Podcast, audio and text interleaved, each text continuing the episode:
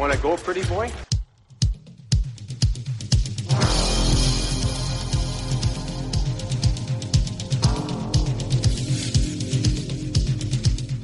Two minutes by yourself and you feel shame, you know, and then you get free.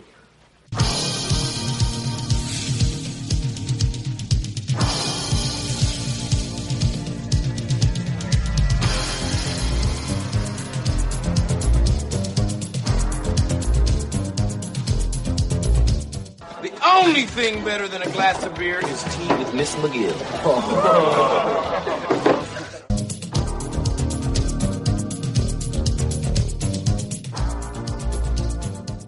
And welcome to the Fourth Line Voice Podcast. My name is Darren. Thank you very much for tuning in to episode four of some enforcer based podcasting coming at you here on the Hockey Podcast Network. Uh, thank you very much for tuning in, guys, on this on this well dreary Sunday here, but uh, but it's uh, we're opening the vault here on Sundays as we do, and uh, here at the Fourth Line Voice offices, and I am uh, re-uploading uh, my interview that I did last November with the one, the only, the man, the man, myth, the legend, Brad Wingfield.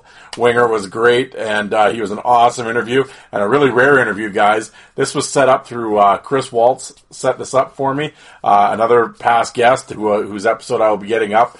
And uh, Chris has been a great help for the show and always been a supporter, which I greatly appreciate.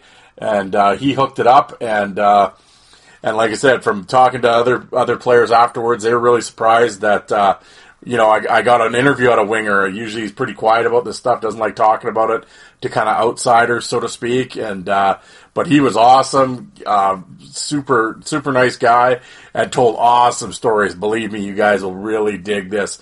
I mean, we go all throughout his whole career, right from the BC Junior League all the way up to the end in the Quebec League, and uh, we talk about he talks about uh, different opponents and teammates, and tells stories about the big brawl in BC when he happened to get into it with an usher and security, and then you know through pro to out to the UK to back to playing for the mob in Danbury with the Trashers, and believe me, wait till you hear that story, it'll blow your mind.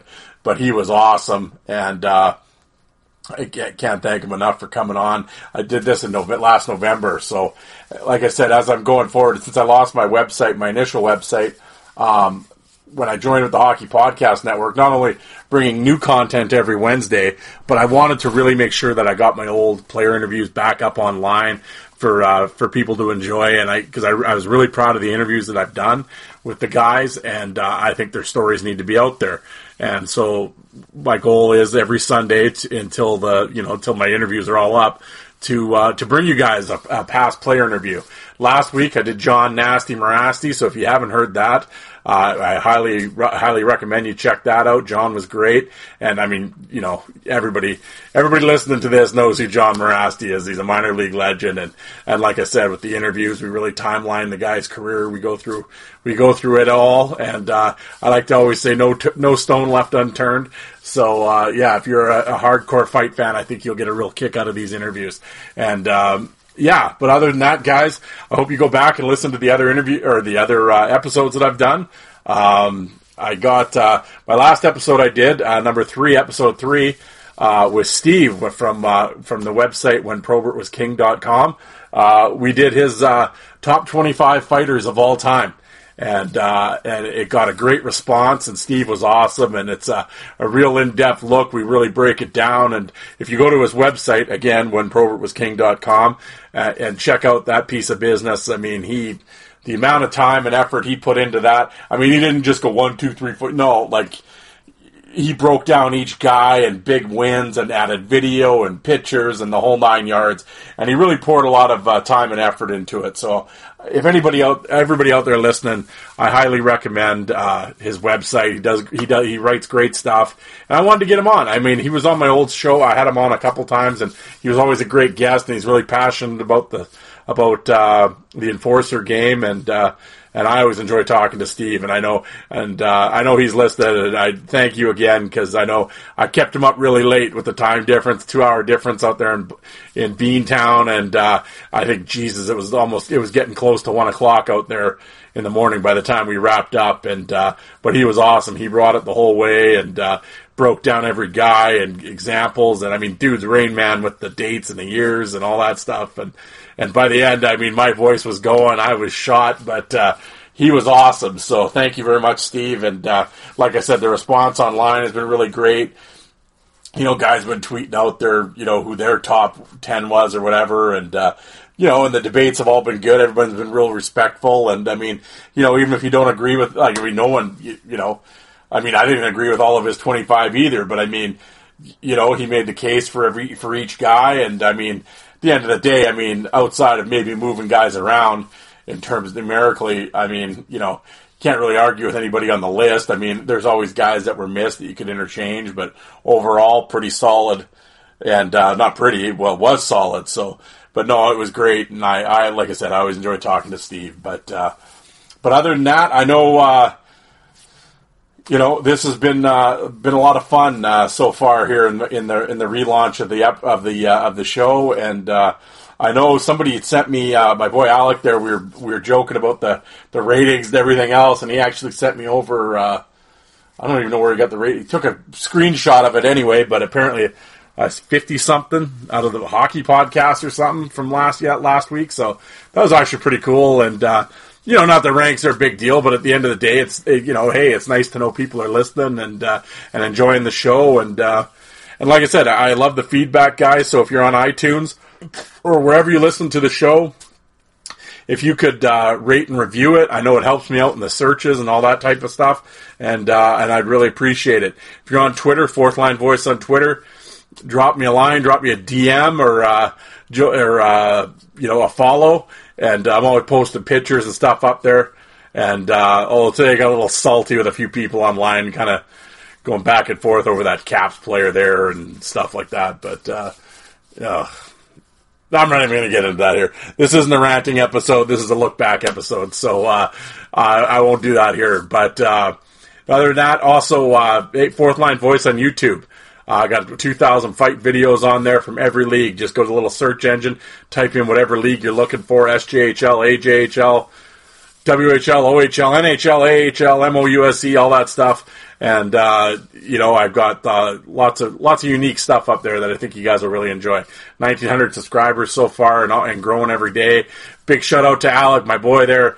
He was on Chris Nilan's show on TSN, TSN Radio, and uh, he he threw out a throw out some love to the Fourth Line Voice, the YouTube channel, which I really appreciate, and uh, and check him out. Five for Fighting. He just interviewed Knuckles, and he's had some great interviews with Kevin Kaminski and Rob Ray, and uh, Bruce Watson and you name it, he's had him on, and uh, he always does a good job, as well as uh, you know Joe over at the Coliseum Chronicles, always doing the Islanders, uh, tough guys, and he's been Joe's been killing it, and uh, yeah, and I mean William over at the Biscuit and Dan at the Obey the Puck show, and oh my phone's ringing, look at that, but. Um, uh, you know, and get the gate and above and uh, Slewfoot Hockey Show, and then on the Hockey Podcast Network. I mean, we got uh, every NHL team's represented. You got Terry Ryan, got uh, Leibold. I mean, an, an analytics show. I mean, lots of stuff here on the network to listen to if uh, if you're so inclined to current hockey. Although I guess right at this exact moment there isn't much to talk about, but uh, there people, uh, lots of good people throwing out lots of good content, and uh, you know, and I appreciate everybody listening right now because uh, I know there's lots of stuff out there in the hockey podcast world, and uh, you chose the Fourth Line Voice podcast, which I greatly appreciate. And uh, so I will shut up because you came here to listen to Brad Wingfield. So uh, let's get at it, all right? And uh, look for new episodes every Wednesday. And like I said, the player interviews uh, relaunch every Sunday. And uh, there we go. Thanks for listening, guys, and enjoy my interview with Brad Wingfield. Thanks, guys. All right, here on the Fourth Line Voice, all the way out in beautiful British Columbia, a man who played who was uh, played four years in the BC Junior League, twelve year pro, over thirty five hundred minutes of penalties, uh, an enforcing legend on the line, Brad Wingfield. Brad, how are you doing today? I'm doing I'm doing well, Darren. Thanks for having me. Appreciate it. Hey, no, I appreciate you taking the time. We went back and forth, and we're uh, setting this up, and uh, no, looking forward to it. Like I was just telling you, we're going to uh, like I tell all the guests, we're gonna, we'll timeline your career, and uh, you know we'll get some stories. We'll talk some coaches, some teammates, some opponents, who who you liked, who you didn't like, and all that fun stuff. If you're ready to roll. Awesome, awesome. I, I hope it uh, jars a few memories here, and uh, we have a good time. Oh, I think so. It's like I said, it's uh, every it, uh, that's sort of been the common theme here. We get kind of get guys talking, like you said, and uh, start remembering some old some old names. But uh, we'll start off. So you uh, you grew up in uh, BC, correct? Played minor hockey Yeah, system right, there. Yeah, I grew up in uh, a place called the Sunshine Coast, more specifically Gibsons on the Sunshine Coast. So played my minor hockey here in Powell River, which is also part of the Sunshine Coast. So small little small little rural towns uh, just outside Vancouver, about a forty minute ferry ride. Well, and like I said, I, I brought up the uh, the, uh, the the you know the the thirty five hundred pims. Uh, were you uh, were you always an aggressive player, or did that sort of come with age, or uh, or right from the get go were you mucking it up? Yeah, no, that's uh, that's a natural uh, ability that I acquired somewhere right from the get go. So always aggressive, always mucking it up, um, always loving to play the body and um, all all that good stuff that comes with it. Now, um, I had mentioned you uh, you played uh, four years in the in the BC Junior League in the Junior A League. Um, did you uh, did you go there right away, or did you go to any uh, did you go to any WHL camps at all?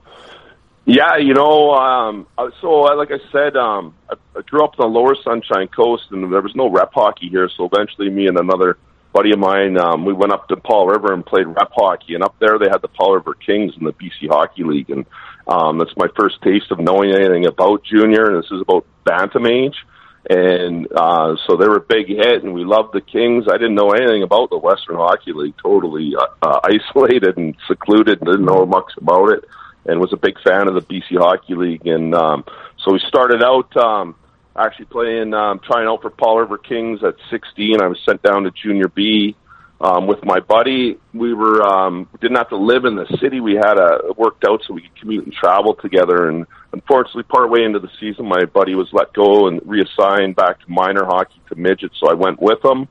Um, so we had a great year. Went to the provincials that year. It was the first year we had a rep program here on the Lower Sunshine Coast. So it was a, it was a good time. And um, after that, um, went back to the BC Hockey League in, in Kelowna, which these guys were back-to-back national champs. So I was recruited there from um, a guy named John Oliver. And um, so played, started in Kelowna, ended up getting let go from there partway into the season. We talked about Bellingham. I, I um, landed in Bellingham as a 17 year old. Um, as an, I was placed in Kamloops on their protective list, went to camp in Kamloops, was traded to a three way trade from Kamloops, Red Deer to Medicine Hat. And as an 18 year old, I was in the hat, um, slated to start there. And, um, I guess, just not being not knowing what I know now as an 18 year old, I left Medicine Hat and just came back to the BC Hockey League to be closer to home. Well, and I mean, uh, yeah, it's it, man, man, that would have been interesting to see you in the WHL in the mid '90s with all with uh, Yeah. with, with those characters running around. That would have been uh, that would have been something. Um, but nonetheless, I mean, the BC League, you know, it was called Jungle A for a reason too, and I mean, it was certainly not. Uh, it certainly wasn't a cakewalk. Um, so yeah, you're in Bellingham. yeah, so your first year, you know, first full year, 51 games, 25 points, 170 pims. Um, did you kind of know go know going in that uh, you know that you know that fighting was going to be a, a part of your game, or um, did I, you know what I mean? Or I, I'm assuming no one had to talk you into it. no, no. Definitely didn't need to be talking to it. I knew right from the start going in, it's an element that I could bring and that was going to give me an edge up on other guys that would maybe so, be somewhat the same caliber and didn't fight. And I just knew that at that time in that era, um, that was going to put me over the top. So it was um, something I like to do, and um, so I definitely didn't need to be talked into doing that. More like talk. Uh, my coaches would try to talk me out of it. Did uh, did you uh, train at all with any boxing or anything? Yeah, I did later on. Not at the not at that time in junior. I was uh, pretty oblivious. Um, you know, I would be. Um, I was definitely active as a younger kid, fighting in uh, school or in the street. Um, mostly older kids that were trying to bully me and my friends, and uh, was always naturally there to step up and um, stand up for um, lesser people and my and people I, I cared about. There you go. Yeah. So the uh, so seventeen, you're rolling in. Actually, I noticed one of your teammates was uh, another uh, minor league uh, led uh, Gary Goulash. Gary Goulash, yeah, he sure was. Goo, we called him, and uh, yeah, I was 17 in Bellingham, and uh, he was 20 year old. So yeah, Yeah. I have definitely a good time with a good guy. Yeah, and uh, yeah, just kind of for the people out there listening, some of the opponents you would have played against um, the time, kind of some tougher guys like a Phil Volk, Sean Pete. I believe Terry Ryan was in that league at that time, was he not? Uh, he he may have been um, in Vernon or something, probably an interior team. Yeah. I, I I can't confirm that, or I don't recall that, but I um, it's definitely a strong possibility. So we're- we're a coastal team, and you're only seeing the interior teams a couple times a year. And being a rookie, you don't really know who's who or what's what. Yeah, so um, yeah, and like they said, the uh, who else was? They had uh, Dale Purinton out there. Yeah, Johnny uh, Hearn was a tough guy. John Morabito. Um, the list goes on and on. There was at that time in the BC Hockey League was um, you know quite a few ruffians kicking around. oh yeah, Peter Zerba, Blaine McCauley, Brad Essex, Corey Laniak. You know, yeah, Yeah, so like you said, you go to um, uh, the following year. You get uh, you start in Bellingham. You get traded to Penticton. Um, man, I've spent some time in. Pen- I love Penticton, um, and that's where oh you. yeah, me me too. and uh, that place. yeah, well, and like we were saying, one of the characters there was uh, that you were playing with in Penticton. Uh, you know, other than Sean Pete, was all Paul Frone was there. Yep, ferocious Roan. You bet he was there. Yeah, Yeah. But he is a character, good friend of mine, and uh, he's very very tough dude. Yes, he is. Yeah, very unassuming. So I said it, he doesn't Uh-huh. really, he doesn't look the part, but when that guy threw down, it got ugly quick. Yeah, you know, I think he caught a lot of guys off guard like that. A lot of guys underestimated. And, you know, that's one of the uh, a guy like that or an example like that. That's where I learned that, um, not to judge a book by its cover. Yep. You, you have your stereotypical looking how a tough guy's supposed to look, and I met more guys than just ferocious Frone that that were like that. Um, John Murphy to go back to uh, Elmira, a lot of guys that didn't look very unassuming and could really uh, fly at it. So that's a lesson I learned in life: is uh, don't judge a guy a book by its cover.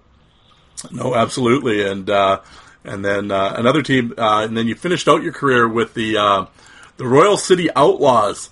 I actually played on a, a couple teams that, uh, you know, no longer exist, but, uh, um, I was noticed, uh, one of the, uh, in your final year though, 38 games, 36 points, 105 pims. I mean, you know, it was something was going on every time you stepped on the ice. At that point, were you, uh, fairly confident in your, in your fighting abilities?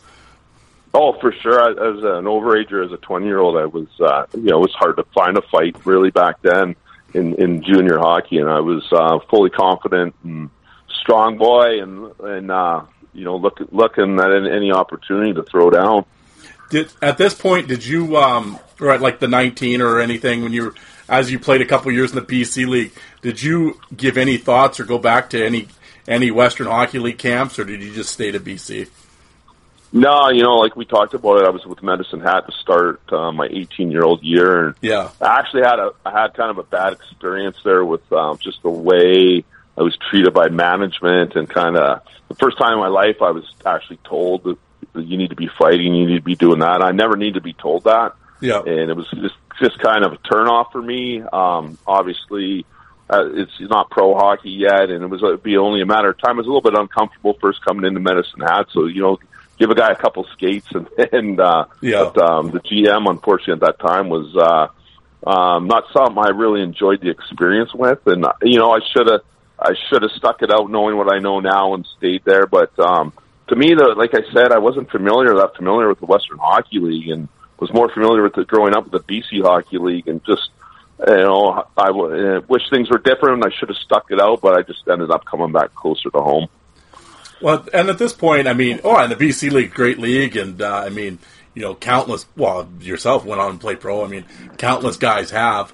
But at that point, um, so you're 20, you play in Royal City, it's all done.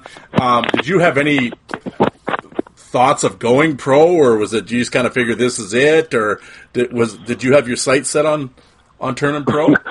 You know, um, in my 20 year old year there in uh, Royal City or New Westminster, um, at that time I received a suspension for a little bit of a on ice, off ice incident in Victoria that um, was got pretty ugly, and uh, the media got a hold of it. You can still find that today on YouTube. Not that I agree with the entire story, but um, so I received a 22 game suspension at that time, which was the longest in Canadian amateur hockey, and what I had was a great coach in Bellingham, a guy I'm still super tight with today, and Dennis Pysiak and uh, who actually is one of the first coaches that always urged me not to fight so much.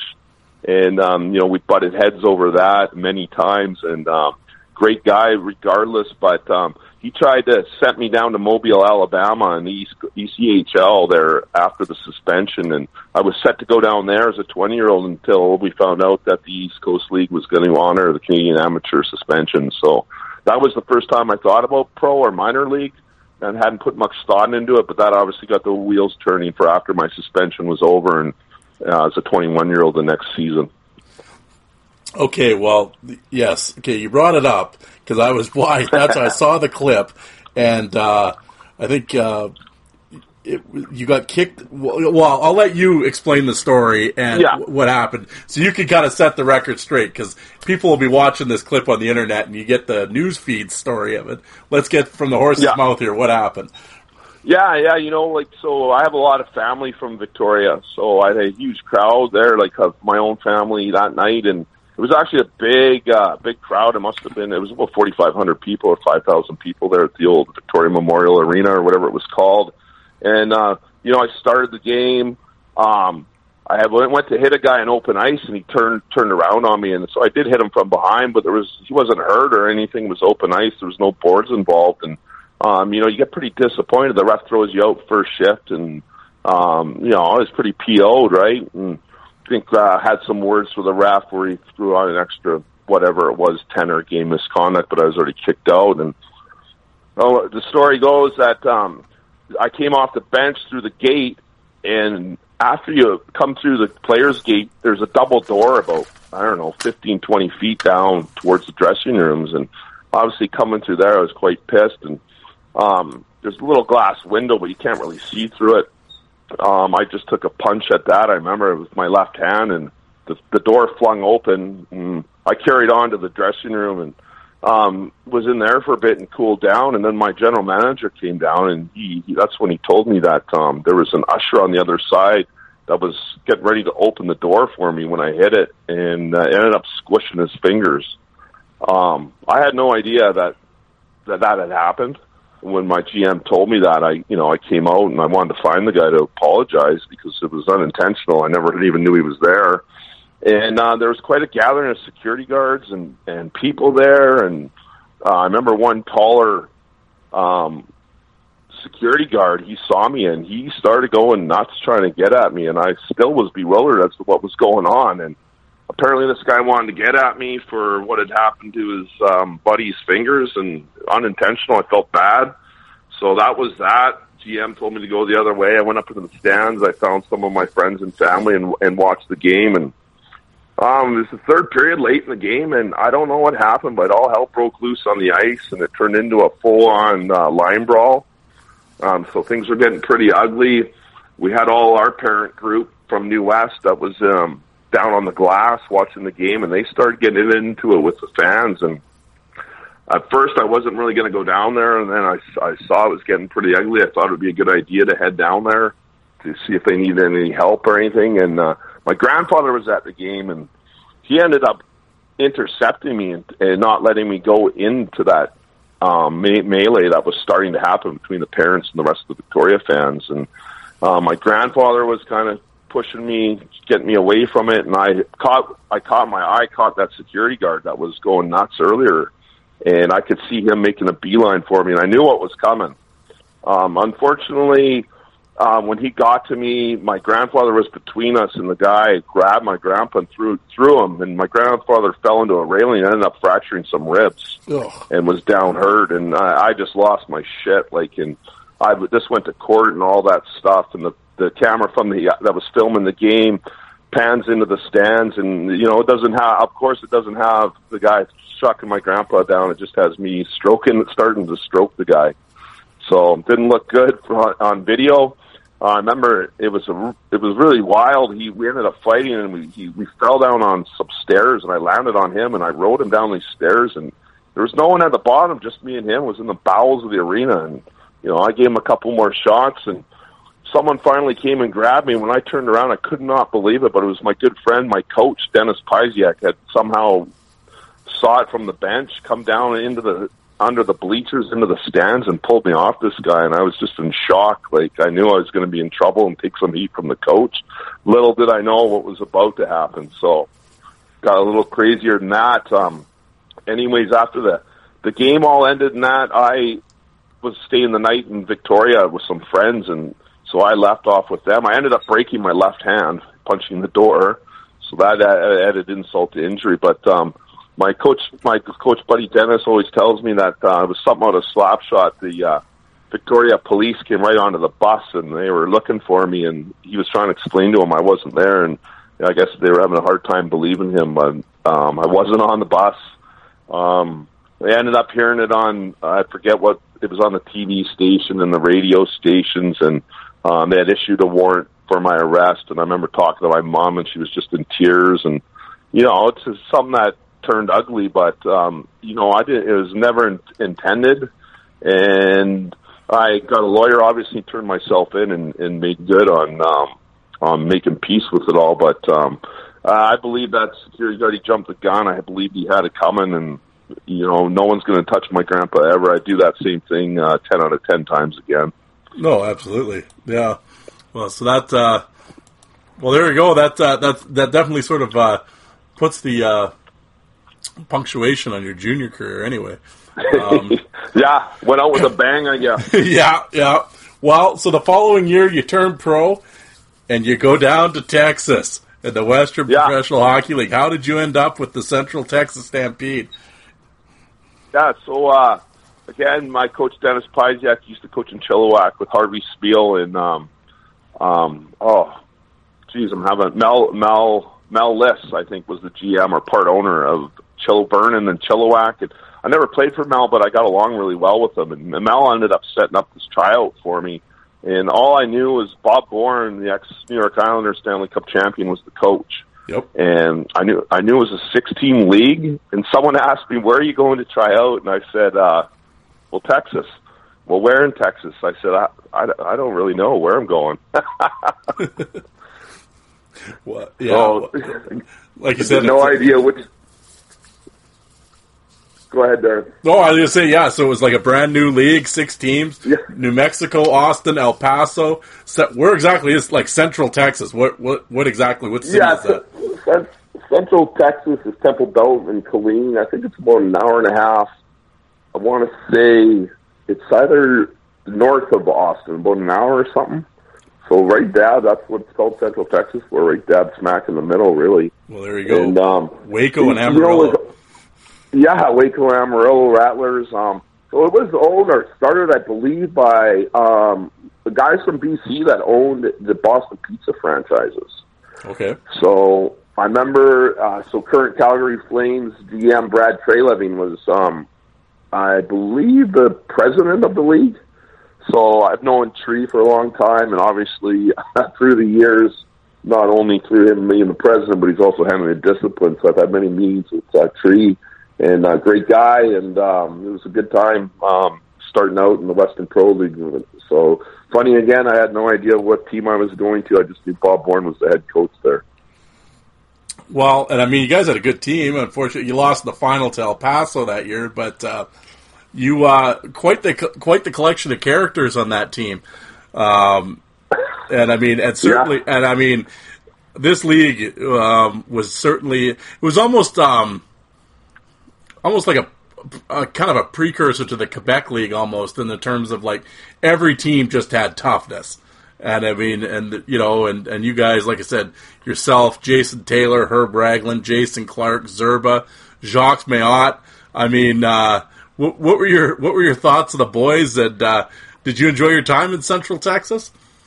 Yeah, for sure I did. It was uh there was it was just a lineup of uh thugs really and uh you know it is really like you can equate it to a, uh, a more modern day slap shot Yep. basically is, is what what the, how that league was working and um, it, it was an awesome time. It was uh, great to be a rookie then, and uh, great experience. And you know, it was it was awesome start to a to a pretty long pro career. No, absolutely. And um, how did uh, so? You, here's the the 21 year old from BC, and here you are down in Texas, and and I mean, I, I've talked to a, a couple guys that they played in Austin and stuff, and you're playing in rodeo barns, and uh, and uh, but they said the fans were all uh, r- kind of really took to it. Um, how how did you? Uh, I, ma- I imagine they loved you. Uh, I've, you got any uh, fa- interesting fan interaction stories in Texas?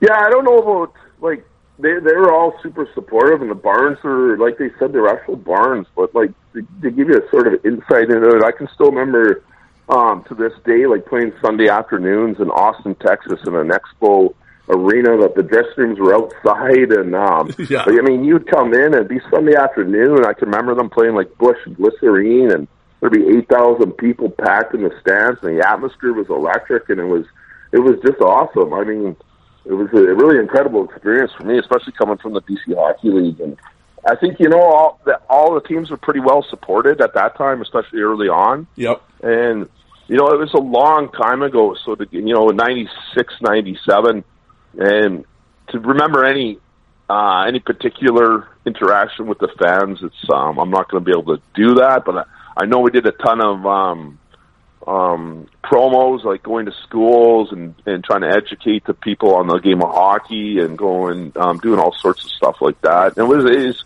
it was awesome. I think the, the people from Texas were, were super friendly and took us in, and um, it, I wouldn't trade that experience for anything. No, yeah, and absolutely. That's sort of what I was kind of getting at. This is all sort of new to them, and here's a bunch of Canadian boys coming down and uh, you know playing this uh, playing this game here in the rodeo barn. But uh, and like I said, I think it's uh, the rougher the better for sure. Um, one of the guys, like I said, one of the guys you played with was um, was Mailhot, Jacques Mailhot, Yeah. who was legendary enforcer, and I mean played in the '80s, and I mean that dude could could throw down for sure. Do you have any any memories of Jacques? Did you get along with him, and uh, did he help you out at all? Yeah, yeah, I- I've got some memories. I think uh, people will appreciate. So, Jacques was, I think I was 21, and Jacques was about 36, and you know, he, he had a cup of coffee in the show in the American League, and this guy was just a minor league fighting machine, right? And Yeah. um, definitely a uh, different dude. Um, but for some reason, yeah, we took to each other, and um, I don't want to. I guess I'll say Jacques was a little bit immature for his age, so it felt like I was just hanging out with another 21 year old or 20 year old. Um, we played a lot of video games, and um, I'll tell you one story is pretty funny. Is uh, we were on the road. I think we just came from Amarillo, or we're in New Mexico, going to New Mexico. Anyways, we're in the hotel room and we're playing um, um, uh, NHL hockey. I can't remember. I think it was Sega at the time. But um, you got um, Daniel Berthiaume, the Bandit, so very small goalie, and we got Scott Galt, another very small goalie. Then we got Jacques and myself, and what we do is we two guys play, and the winner stays on, loser comes off. And we just finished playing the game and um, the, a, a real game, and we're back at the hotel, and I still remember having my suit on, and the Jock and um, the Bandit and uh, Scotty Galt, they were all already changed into their leisure wear and sitting around the TV, and I got in, and they said, "Oh, Winger, you're up next, right?" And uh, so Jacques lost, and I'm like, "Hey, you're off, man. You're out." And I'm a rookie, right? And he's a he's a long time vet, and uh, he's like, "No, I'm staying on." I'm like, "No, man, get off. I'm on." And uh, uh, he's sitting down. I'm standing up by the door, and I just remember calling him and, go, "Hey, old man, you're off. Get off." And when I said "old man," the guy I could see it. He jumped up, and he's just in shorts, right? No shirt, and I'm like, "Uh oh." I, I I think I stepped over the line here. But I had just enough time to. I didn't have a tie on anymore, but I had just enough time to whip off my um, my, my um, suit top. By that time, he was at me, and we were flying at it, and right in the hotel room. And um, you know, I was a little bit better street fighter, and he was definitely a bit better hockey fighter. And uh, the poor little goalies tried to break it up. And I remember I had Jacques down, and I was giving it to him. I think he bit me.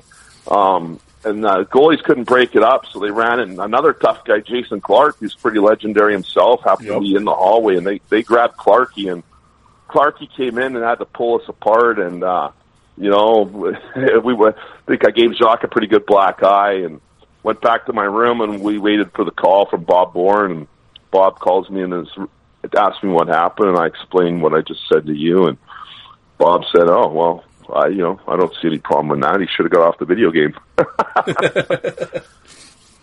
so what what happened though, and I knew this was coming. Is uh, sure enough, we hit the ice uh, the next next day for pregame, I think. And um, sure enough, Jacques wants to go on the ice, so we we go at it again. And that time now, Jacques gets the upper hand on me and on the ice, and you know this wasn't really a big deal to me back then. We were fighting at the bar, fighting in the street, or fighting on the ice. It's just another day, and you know we we were still friends after that, and it was uh, a pretty entertaining time. Well, like you said, only only hockey players, right, could uh, could fight like that and then still hang out after, and uh, you know, water under the bridge. But um, yeah, totally. Yeah.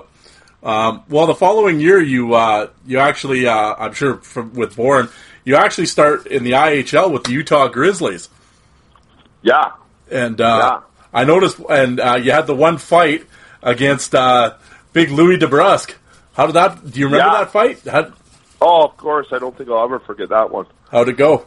So, yeah, it was, uh, you know, Louis was, uh, at that time, he was sort of off and on as the NHL heavyweight reigning champ. And, um, he was just sent down. I think he was with Tampa Bay that, that year. And for some reason, I guess he got sent down to, uh, San Antonio Dragons, I think they were called at the time. So yep. I got called up to, um, the Utah Grizzlies from Central Texas where Bob had Bob was now with Butch Goring coaching in uh, Utah and coached the previous year, obviously in Central Texas. So um, I got the call up. They and they I can't remember, but they had a lineup just stacked with heavyweights. I can't. You probably know or pick out their names quicker than I, but they had. I think they had. I would like to say half a dozen guys, but you know, obviously Louis his first game down in the IHL, sent down from the NHL my first game called up to play in AAA in the IHL, so it's, it's a really no brainer. Um, what was going to go down? Um, you know, it was later in the game. I can't even remember the score, but um, finally, I think I remember Louis asking me, came up behind me and uh, gave me a little shove, and I it was on. We squared off. Um, I, I think Louis had the upper hand, but I tell you what, I think I caught him off guard, and uh, I remember going pretty good, probably closer to a minute, and finished standing up and um, you know, it was a uh, great memory for me and great start. Um, those are the guys that you want to fight every time you get a chance. Um, you know, you, I respect them, but at the same time, that's an opportunity you don't want to let slide by. Yeah, well, and, and I was going to ask you actually while we're talking about. It, I mean, and Louis so freaking big, and I mean, I know they from talking to people. I know it, at the time with the Oilers and training. I mean, probably the strongest guy on the team, and could bench press eight million pounds and all that stuff, and you know, strong as an ox. Um, when you're fighting a guy like that, do you prefer, like when you were fighting, did you prefer fighting kind of bigger guys or kind of guys your size, like you know, no, kind of six def- feet or? Definitely liked. Um, I liked him a bit bigger. Yeah, you know, six two to six foot four, six five but I'll tell you what, when they start clearing six six six seven, it, that starts that starts to become a problem for someone of my height. So yeah, um, I but uh, that you know six three six four range was uh, that's my wheelhouse. Um, I that's the guys I like were my favorite, my preferred. Yeah. Yeah, because I was just uh, I was just thinking. Well, like I said, some of the pictures I had sent you earlier, and one of them was you know with Patrick Cote, and I mean, I mean, and him and like Louis DeBrusk, and I mean, guys like that, you know, they're six three, six four, but I mean, you know, they're like the size of like sheds, like a Yugo, like yeah. a, you know. I mean, how do you hold? That's like riding a bull when you're grabbing a guy like that big. Um, is your what was your like? Yeah, just kind of you just wanted to pull in and get in tight and fight from Uh, underneath. you, you, you know, from that fight with Louis, that's the first time that I kind of felt like I was wasn't the stronger guy in a in a fight. yep.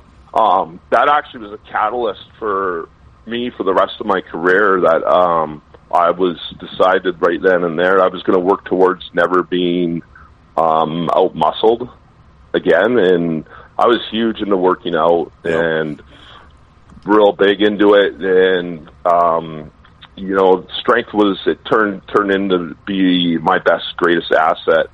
Um, and you know, I was going about six foot. Um, you know, from starting about two fifteen as a twenty one year old to ending up at about uh, 240, 242 pounds in uh, my last years in the LNAH. So, and uh, I was always under ten percent body fat. So was a lot. And and later in my career, I did take up a lot of different martial arts and training that way. Um, Yeah. we'll get into it, but I bounced. That's what I was in a bouncer in the off season in downtown Vancouver bar and very active in the street street fighting scene, so to speak. Um, so uh, definitely wanted after Louis that um, that uh, fired me up to get in the best shape I could possibly be and be the strongest player and fighter I could be. Yeah, and I mean, you know, obviously you could, uh, you know, both hands, and uh, and and obviously it was obviously as you were just mentioning, you you worked on it. Um, in terms of, uh, I mean, we'll go. I may as well ask you now, but in terms of like jerseys or anything, I know Alec and the boys out there always like me to ask this question. Did you ever do anything Yeah. with your jersey? Did you kind of like to get the the whole the tarps off, or did you like to be tied down? Did you do anything with sleeves? Uh, did you do any jersey funny. alterations? Funny you ask. Of course, I did jersey Oh, I- alterations. I know. I'm looking at my. I, have a. I always wore a goalie cut jersey. Yep. Um, early on, uh, right now, right in my possession, right here, I have my last year um, junior A jersey from New Westminster, and it, um, the right arm is split all the way down the seam to the armpit, and Velcro's put in there, right? so we have the Velcro sleeve there in junior. Um, I'm looking at uh, my jersey from New Mexico, and it's about got about a I don't know six to eight inch insert in it. The sleeves are like goalie bigger than goalie sleeves in there. So, um, you know, I'm not. I definitely jerseyed off a lot in my career, but there were certain times when I do it. Like, um, I'll give you one instance is, um, you know, the St. Patrick's Day brawl. We have already had two fights. The third fight's gonna, you're gonna be tossed out. I could see Steve Parsons trying to jimmy his jersey off. There's nothing worse as a hockey fighter Yep. than you're the guy stuck with your jersey on and the other guy's peeled down to nothing. So you got to know when the time and place is to get rid of that tie down. Um, another guy that I hated fighting just because of his style was Sean McMorrow because the guy's oh all he's doing is trying to pull your jersey over your head when you're trying to throw punches. So when you had enough of this guy, you know, and he's up to the same old wrestling bullshit, that's when uh, you know I'd go out there and make sure that all the shoulder pads and everything straps were undone and the the tie down was off and just enough of this uh, jersey and guys on our team. So there's a time and place for it. It wasn't my first plan all the time, a lot of time, but I did have the extra big sleeves. Um, another one I remember, another story. I'm in. Uh, I, don't know if it's playoffs, but we're in El Paso, Texas, and I'm with El, El, New Mexico Scorpions, and I'm going on on the ice and. Um, some Western hockey, Western Professional Hockey League officials stop me and they take my jersey made me give up my jersey because it had an insert in it. And I go back upstairs. You had to go upstairs to the dressing room. And I can't remember who the equipment manager is at the time, but he look, I look at him and he looks at me. He's like, "Where's your jersey?" I'm like, "Yeah, some dude just took it down there." They're like, "Do you have another one?" He's like, "Who took your jersey?" And I'm like, "I don't know. Two guys in Western Professional Hockey League uh, Blazers. They just took my jersey." So that that was a good time. um, another another story is uh, I played with another tough guy, uh, Sean Legault. Yep. Lego Yep. uh, in Elmira, and uh, both him and I were coming out in Elmira. I can't remember if we are playing Adirondack, which was just another another blood fest every time we played Adirondack. But Well, we'll get there. um, same, yeah, we'll get there. And same thing. Sean and I, Lego and I, are heading to the ice, and now we're in the United Hockey League, and same thing again. These UHL officials come and take our jerseys for having the inserts in them. So they either you get a different jersey or you don't play. So obviously we went that night with different jerseys. Did you get the jerseys back though? Yeah, yeah, I think that we got them back. But um, and then after that, I figured it out. Right, if you just order a goal, goalie cut jersey, there's nothing altered on the seams and all that, and they they stopped taking away my jersey. So I just always had a goalie um, goalie cut jersey, and right, and that's just so you have movement in your arms. Yep. Um, I don't know if you know Pat Cote's story, but he likes to grab onto his one sleeve and dislodge his arm out of his jersey. oh yes. Um, so you know, Rob Ray too, and I, I don't like Rob Ray's style, like how he did that all the time. That was his initial move. But if other guys are doing it, you got to be able, you got to be prepared to do the same thing. Otherwise, you're going to be at a disadvantage and like that. And um, you know, I'm not a big fan of uh, Pat Cote. How his first move is to slip his arm out. I believe you know if the fight gets someone's tying you up or or uh, you know um, seatbelting you, then yeah, let's go. Let's get that. Let's get the arms out. But those guys are those first moves. So a guy like Pat Cote at that size and his strength and his experience, you got to real you got to pay a real attention to them when he's trying to slip those arms out and when they do come out. Oh, he did some damage. I've seen the videos. I got the videos. Yeah, he did some damage to people. I mean, you know, I mean, he ended Varhog's season there the one year in the preseason. Yeah, it was Yeah. I mean- and there's the same thing, right? The fight was going even. Actually, Varhog was probably kind of probably was up Yeah. on points a little bit while Pat pulled that sleep that arm out, and uh, two punches Night, later, night. Varhog's looking at the lights and his knee's gone, right? So yeah, yeah, that's that. That's one of the toughest guys I played with right there, Mike Warhog. He's just Yep. a machine. yep, Big, yep, big boy, tough guy. I called him the Giant. yep. Oh yeah, Good story about good story about him. You know you have all the players have their own little rituals before you start the game, and with with uh, Hogger the Giant, um, he would just stand in the hallway and put his hand up in the air, and I'd have to run, take three or four strides, running and jump just to high five him. So that was one of uh, that was one of my rituals when Hogger was in the lineup and I was in the lineup. I remember doing so. The Giant was a good guy, ex roommate of mine, great, great fighter. Absolutely, yeah, especially later, like when he got older, and especially when he got to the Quebec Older. League, he uh, Yeah. he really learned to use his size.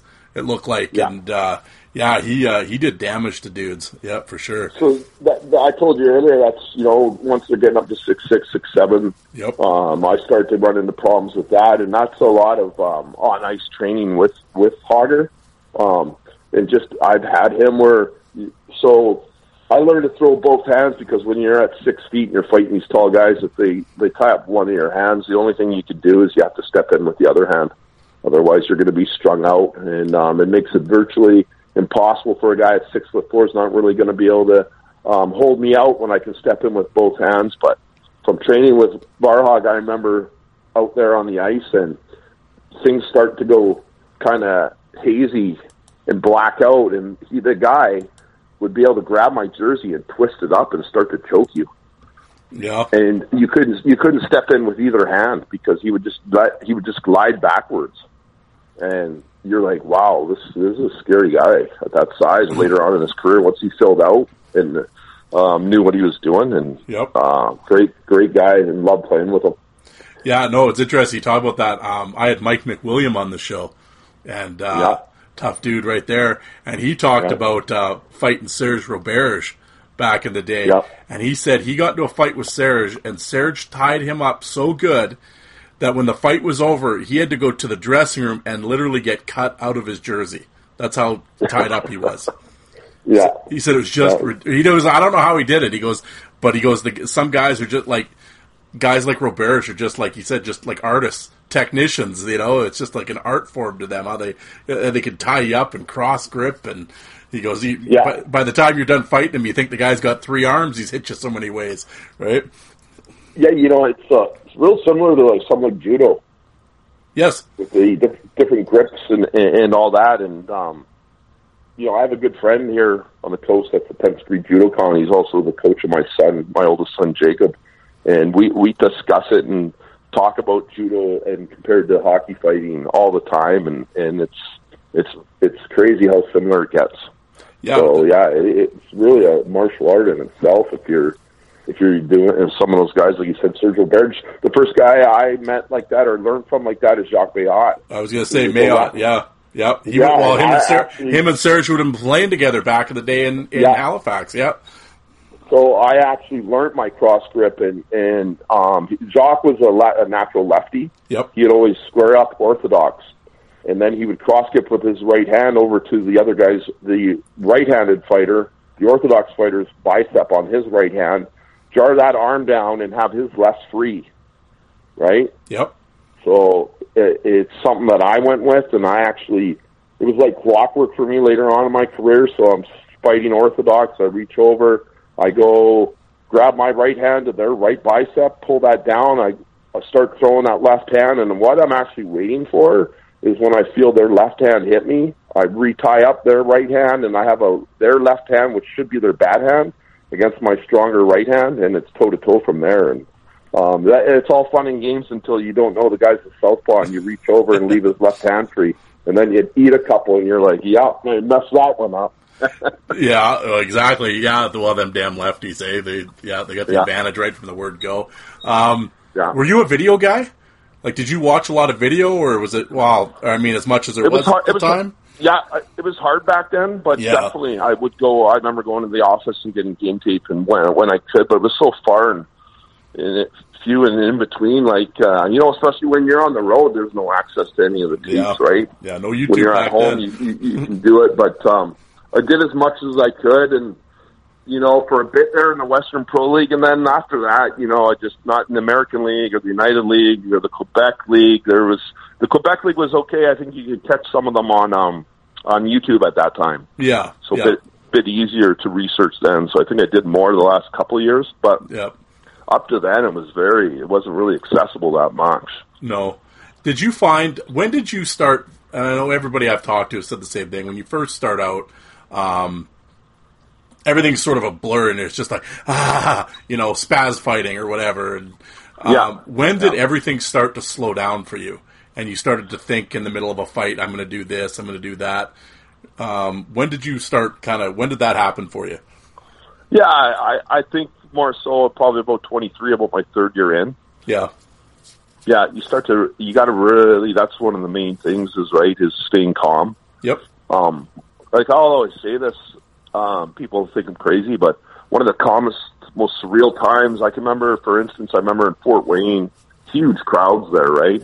And I can't remember who I was squaring off with, but it was so peaceful. I couldn't hear anything at all. It was all quiet and calm, and we were pretty far apart, almost blue line to blue line, was slowly coming in, and and then boom, the, the fury hits, and, and then when the fight's done, that you can actually hear the crowd again, and it's roaring, and you're like, wow, where did that come from, man? It was just so quiet in here. So it was, I guess, calm before the storm, really. you kind of get that tunnel vision on a guy, and yeah. Um, were you? A, did you like the? Were you like a square off guy, or did you kind of want to get in real quick? Uh, I think early on, more in, in real quick, first couple of years, and then you start to realize it's um, entertainment, entertaining the fans. Yep. and um, you know, especially you put on a show. So I got into, I was big into maybe the first year or two, you want to sort of get in there tight, not take too long on the square off. Um, then you know you learn even more so once you get to the American League or even the Quebec League, even more so. You want to take your time and you know get the fan, let the fans think about it for a bit and and, and that sort of thing. So I, I think it's something that evolves from the beginning of your career to the end when you're well, you know you're a lot better obviously at the end. Yeah. So- That, actually, I'm trying to think who I was talking to. Was it Joey Tetarenko? Somebody I was talking to on here. Um, Yeah. like when you were squaring off, and now. No, it was Dean Mayrad. That's who I was talking to about it. Oh yeah. And he was talking about when you close, the grip is he always the initial grab. He Yeah, said is yeah, so yeah, yeah. important. But he said other times, other guys like to fight off kind of uh, counter punch, sort of. Were you? Did you want to go at them, or did you want them to come at you? How did you? No, because uh, because of um, I was a lot shorter. Like I, I know Dean pretty good. I fought Dean a few times. Yep. Hung out with him and buddy of mine, and a guy like that that's so big. Like I'm not making the first move. I would hold my ground. Um, you can probably see it a bit in um, uh, if you watch the um, Patrick Cote fight. I'm not. There's no way I'm skating into that guy yeah, right? These guys are six foot four. And another, like I remember Sean McMorrow squaring off with him, and he liked to really draw it out. But I'm in St. Hyacinthe, and he, you know, he's like, "Come on, let's go." I'm like, "Buddy, you're six foot four, and this is your barn. Like, fuck, I'm standing right here. I'm whenever you're ready to come in. Like, let's go." So I'm holding, I'm holding my ground. yeah, I'm not moving backwards. I'm not moving forwards when you're six foot four. I'll be waiting for you. yeah, Well, I think that's um, you know that got to be my thing, and it's uh, so just to hold that ground and wait. You want to definitely be turned to the side. I had a few different tactics, just like you said. These guys, um, the grip's real big at the start, the first grabbing. So initially, I'm trying to square up, so my shoulders are square to you, and as it gets closer to coming actual grab time, I'm trying to move with my right arm to the so I'm sideways, so I'm a lot skinnier and then sort of trying to dip or move one way right when he's trying to grab. So we don't want him grabbing hold of our right hand or our right shoulder to control our body if possible. Not always possible, right? But yeah. Yeah, and I remember, um, yeah, like, and like, well, Joey Tetarenko was talking about in terms of what he would watch. He just watched their elbow and where it was pointed, Yeah. and where that's where the sh- Yeah. that's where it was coming from, right? The punch was coming Yeah. from, so you just kind of roll with it, or you know, that's in terms of you know where he was going to go with his head and that type of thing. Yeah, totally. There's a lot. A lot of guys are going to do a lot of different things, and then, you know what? I can even remember. Yeah, I'm trying to get control somewhere in your bicep to your shoulder. Biceps a little bit lower than your shoulder, if possible, especially on these big guys. But I remember thinking you have a good grab, and you didn't. Even, you don't even see the punch come over, and then you you just feel it, and then you you feel the cold and the, the um, blood coming down, and you're like, yeah, well, missed that one.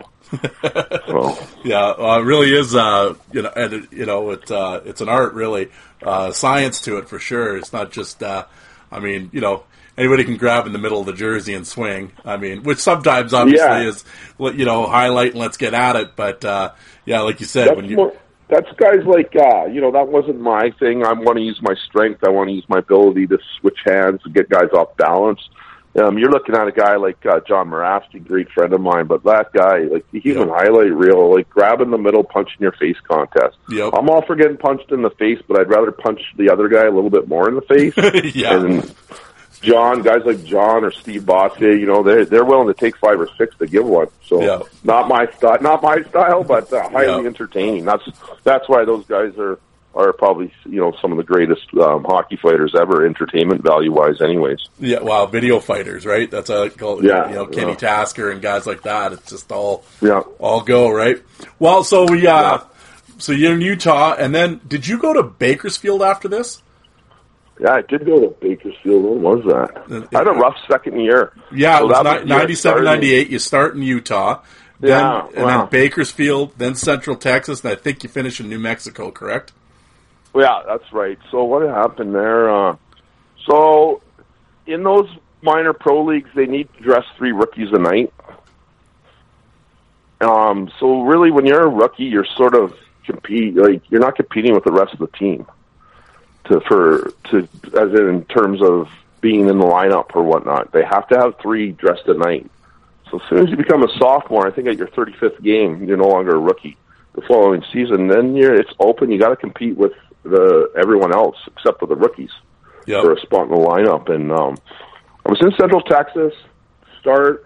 Um, they had a new coach there, Lee Norwood, uh, ex NHLer, and you know I remember watching him um, play when I grew up with the I think Detroit Red Wings. I think I know he played with for a number of other teams or whatever. Yep. But um, he, he's our coach, and this is the first time I'm like, oh, I don't really, I don't know if I like this guy. Um, wow, yeah. So I went to uh, started in Central Texas, went to Utah, came back to Central Texas. I got in a fight in Fort Worth with I can't remember the guy's name, a really uh, like a mid thirty year old guy, real Brian Caruso, I think his name was, real heavy guy, like two hundred seventy pounder, and um, we're fighting in Fort Worth, and I got him in open ice, and you know I'm still probably only two hundred fifteen pounds. I'm just peppering this guy, and he brings me over to the boards and pins me up against the boards, and I'm like, holy cow, this guy was heavy. And he switched hands on me and he threw a punch, definitely not intentional at all, but I, I know for a fact that my left hand doesn't tuck as good as my right hand, so your thumb's kind of sticking out a bit. And I took a punch right in his thumb right in the eye, and it was one of the worst injuries I've ever had, severe concussion. Um, anyways, I was out for a long time, and I remember, was, and my blood, my eye was bloodshot. It got pushed back and hit my optical nerve, and so the following days, um, getting doctors checkup and that, they would be checking that your eyes tracking on the light pen, and my one eye would move, and the bloodshot injured eye would just stay straight. I couldn't see out of it. It was bloodshot. The muscles were damaged. It was pushed back, hit the optical nerve to the point where I was throwing up. Um, and anyway, so I'm out of the lineup, and I get called into the office by Lee Norwood, and this guy says, um, you know, and this guy rides a Harley. You think he's cool, played the show, and he he tells me, he, and he insinuates insinuated that I don't have that concussion and that I'm faking, and I was like, holy fuck, this guy fucking kidding me?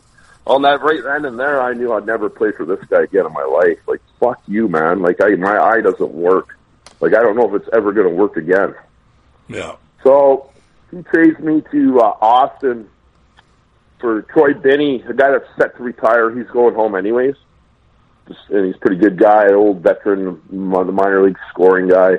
Trades me for Troy Binney, and of course, um, Troy Binney doesn't report to Central Texas, so as soon as that happens, um, I revert back and become property of Central Texas, and so I was like, all right, I got traded, that's good, and then back to Central Texas, and I remember going in the office, and he's like, oh, you're back with us, and I remember saying, hey, buddy, I'll never fucking play for you, like, you fuck off. Walked out of his office, um, couldn't go anywhere else, but at that time, you could still jump from the Western Pro to the West Coast Hockey League. So got a call. For, I called a guy up I knew, and um, my I had an agent at the time. I can't remember his name. Um, he got me into San Diego, but I had a buddy, and, and they had they were loaded. They had Chad Wagner. They had all sorts of tough guys in San Diego. Yeah. And well, everyone and every team in that league. I ended up going to Bakersfield with my buddy Jay Neal. that I played with in Central Texas the year before. Said come stay with me and his girlfriend at the time that I knew pretty well. So I went and stayed with them, and they were loaded too. We had Jody Murphy, uh, Yannick, uh, Renault, and um, oh, just a ton of tough guys in that league too. Yep. So, anyways, ended up in in the in um, Bakersfield for a bit. Keith Gretzky was the coach there, and definitely the guy. Um, I and, and I'm friends with the Gretzky's. I, I was uh, line mates and good friends with uh, Brent Gretzky. I know Walter. Um, you know, so at that time I didn't know them, but I do now. Um, so I didn't like playing for Keith Gretzky either, and I ended up playing about ten or eleven games, and I just said, "I'm think I'm done," and I, I headed home. Um, got home and was working construction or something. I'm like, well, this is it's pissing rain and freezing here, so I'm like, well, this is no fun. But now I can't play hockey anywhere because I think there was a agreement between the Western Pro and the ECHL and the West Coast League. Um, I could have gone to the West Coast. I did. Now I can't go anywhere. So, although Lee Norwood was not happy with how I told him off, I'm still friends with Jason Taylor, the player assistant coach. And so I called JT up, and I, he said, "Okay, Winger, I'll try to get you moved or whatever." Sat out for about a month, and he ended up getting me traded to uh, New Mexico. I think for a defenseman to put. I think his name was hard to remember. So, anyways, I got traded to um, New Mexico. Who had a great team, really good veteran squad. That was and uh, um, Gary Unger, Buck old Buck Unger. Yep. Yep. NHL Ironman was the coach there, and it was a great time. I went back down to New Mexico, and um, unfortunately, we hit a hiccup in the playoffs. Otherwise, it was definitely a championship caliber team, and um, had uh, Derek, uh, Derek Crawford, the late Derek Crawford, rest in peace, Crow. Um, so we had some toughness down there too, and it was a good, great experience to go play in Albuquerque. Yeah. Well, so we're not you're not done in the Western Pro League yet. Far from it. Uh, so for Yeah, the, yeah. the next three years, uh, you you hit your uh, Corpus Christi with the Ice Rays, and uh, Yeah. you know, and you put up some great. You're actually almost you know you. Double digits in goal, 12, 13, 19 goals. Of course, you're putting up your PIMs. Um, at this time, the uh, the Western Pro. I mean, you've been there from the start. At this point, Yeah, and uh, now the league's really growing. Um, did you think? Um, do you think they grew it too fast? Is that what happened, or uh, what do you think No. happened? Like, Well, nothing really happened. It just amalgamated with the Central Hockey League, which made it stronger. They fell under one banner. So Yeah. I think when they did that, it got rid of the weaker teams, and and same with the Central League's weaker teams, and amalgamated to make a better Central Hockey League. Really.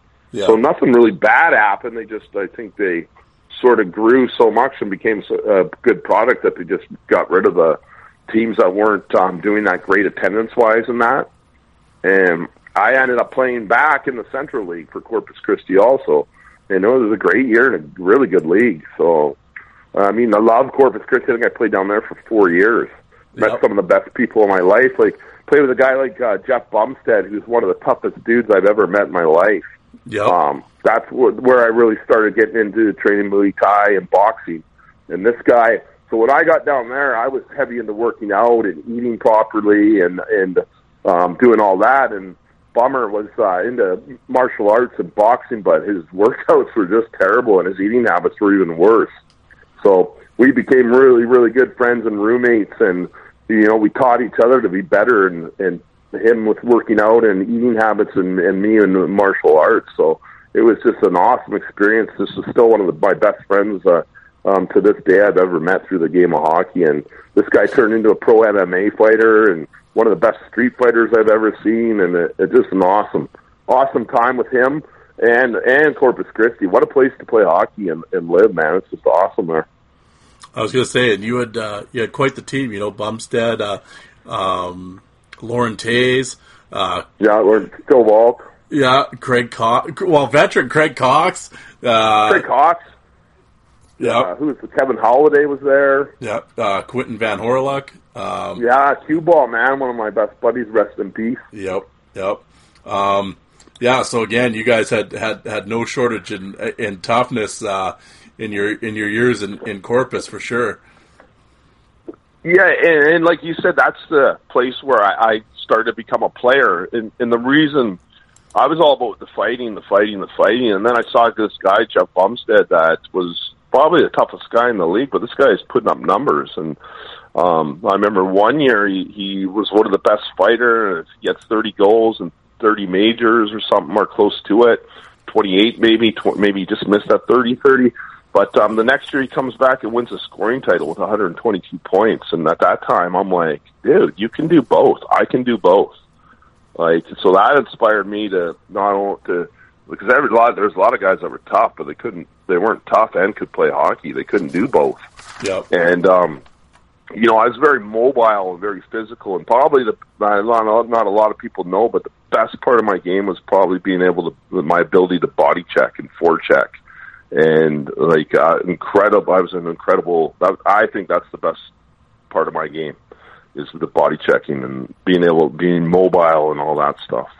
No, absolutely. And uh, well, I want to throw some names at you in terms of uh, guys you were playing against. Um, I mean, you had, uh, pardon me, uh, Jason Renard. yeah, re- retired Renard. Yeah. yeah, and I'm friends with I'm friends with him from the Quebec League, and uh, spent a few nights having a few pints with him, and he's a definitely a tough character. And he's and there's another guy that was um, his ability to body check and, and skate, and, and not only through fighting, but more so his intimidation through his physical play. So yeah, definitely good good guy to throw out there. Good name to have. Tough guy. Yeah. Well, and then uh, another guy that, that's been a guest on this show was my first guest actually. Um, he was in Austin. Uh, was Josh Mazer.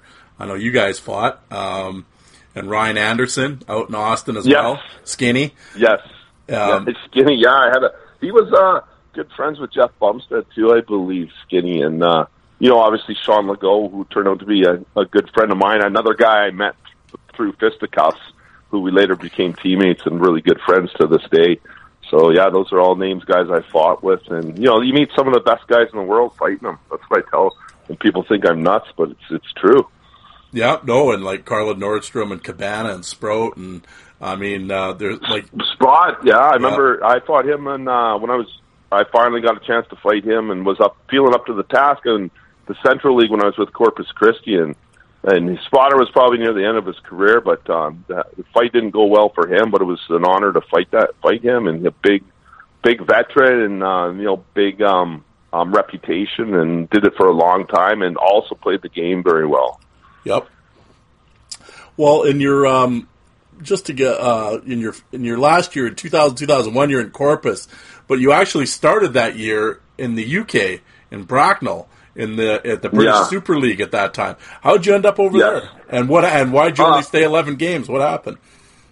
Yeah, I think it was actually they don't count if you go back into elite prospects. Um, there's a thing called the B&H Cups that's in there. So I was there actually for about 20 games. Mm-hmm. Um, the way I got there is my father Barry. Um, he played for the Fife Flyers. It wasn't pro at the time. I don't know if it was semi-pro or the. But anyways, it was the Fife Flyers in the British National League, and uh, my father went there and played a year over there. And so I was always interested in, in um, checking out or keeping my eye on on um, the UK league and that uh, British Ice Seconda British Ice Hockey Seconda Super League um, got pretty big, man, and they're paying some pretty big money at the, back in those days. And luckily for me, through my father, my grandfather, my dad's dad is born in in London or in England, sorry, not London, and um, he didn't come over to Canada until he was about twelve years old.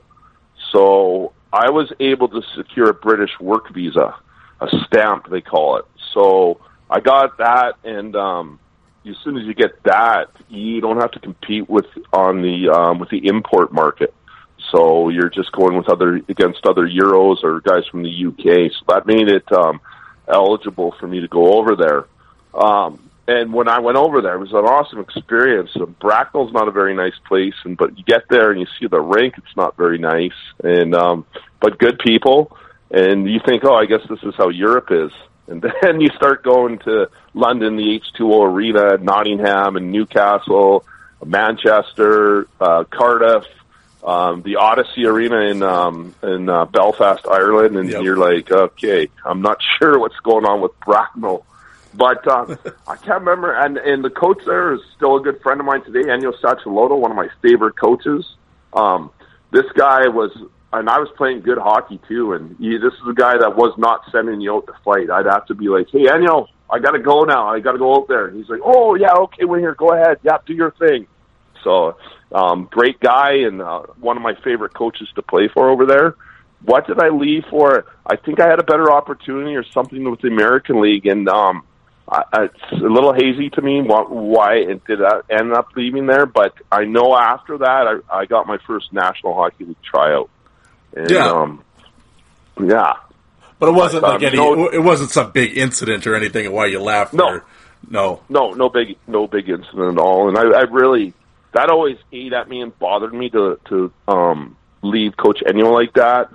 But you know, at some point, you got to ask yourself what's the best for the player and you.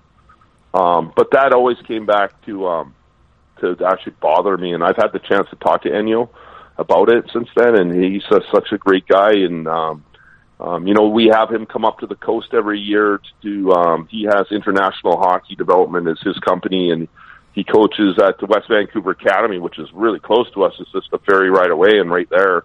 And so to have Ennio come up every summer and to be able to work with him and stay in contact with him, and he's um, one of my coach mentors that um, and a guy that um, I definitely appreciate uh, having the opportunity to play for him and respect him a ton.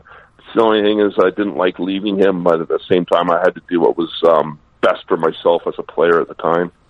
Well, I know uh, you got into a couple tilts when you were over there. Um, Yeah. Daniel, Daniel Yeah. Lacroix, and there was another one, Louis Bedard.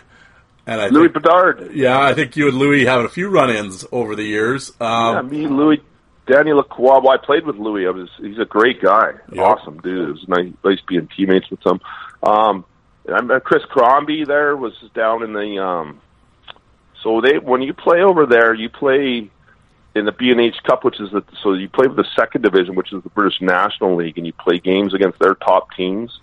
And Chris Crombie, I don't know a whole lot about him. He's a real big guy, and I think he was an OHL guy, and supposed to be the toughest guy in the BNL. And we ended up, I think it was one of my, might have been my first game there, and I just laid a smackdown on him, and um, you know, I think that caught people by attention. I had two goals and um, was play, man of the match. I didn't know they gave these things out, and um, but I remember going up into the rink in um, Bracknell after and having a couple pints with Crombie, so it was kind of cool.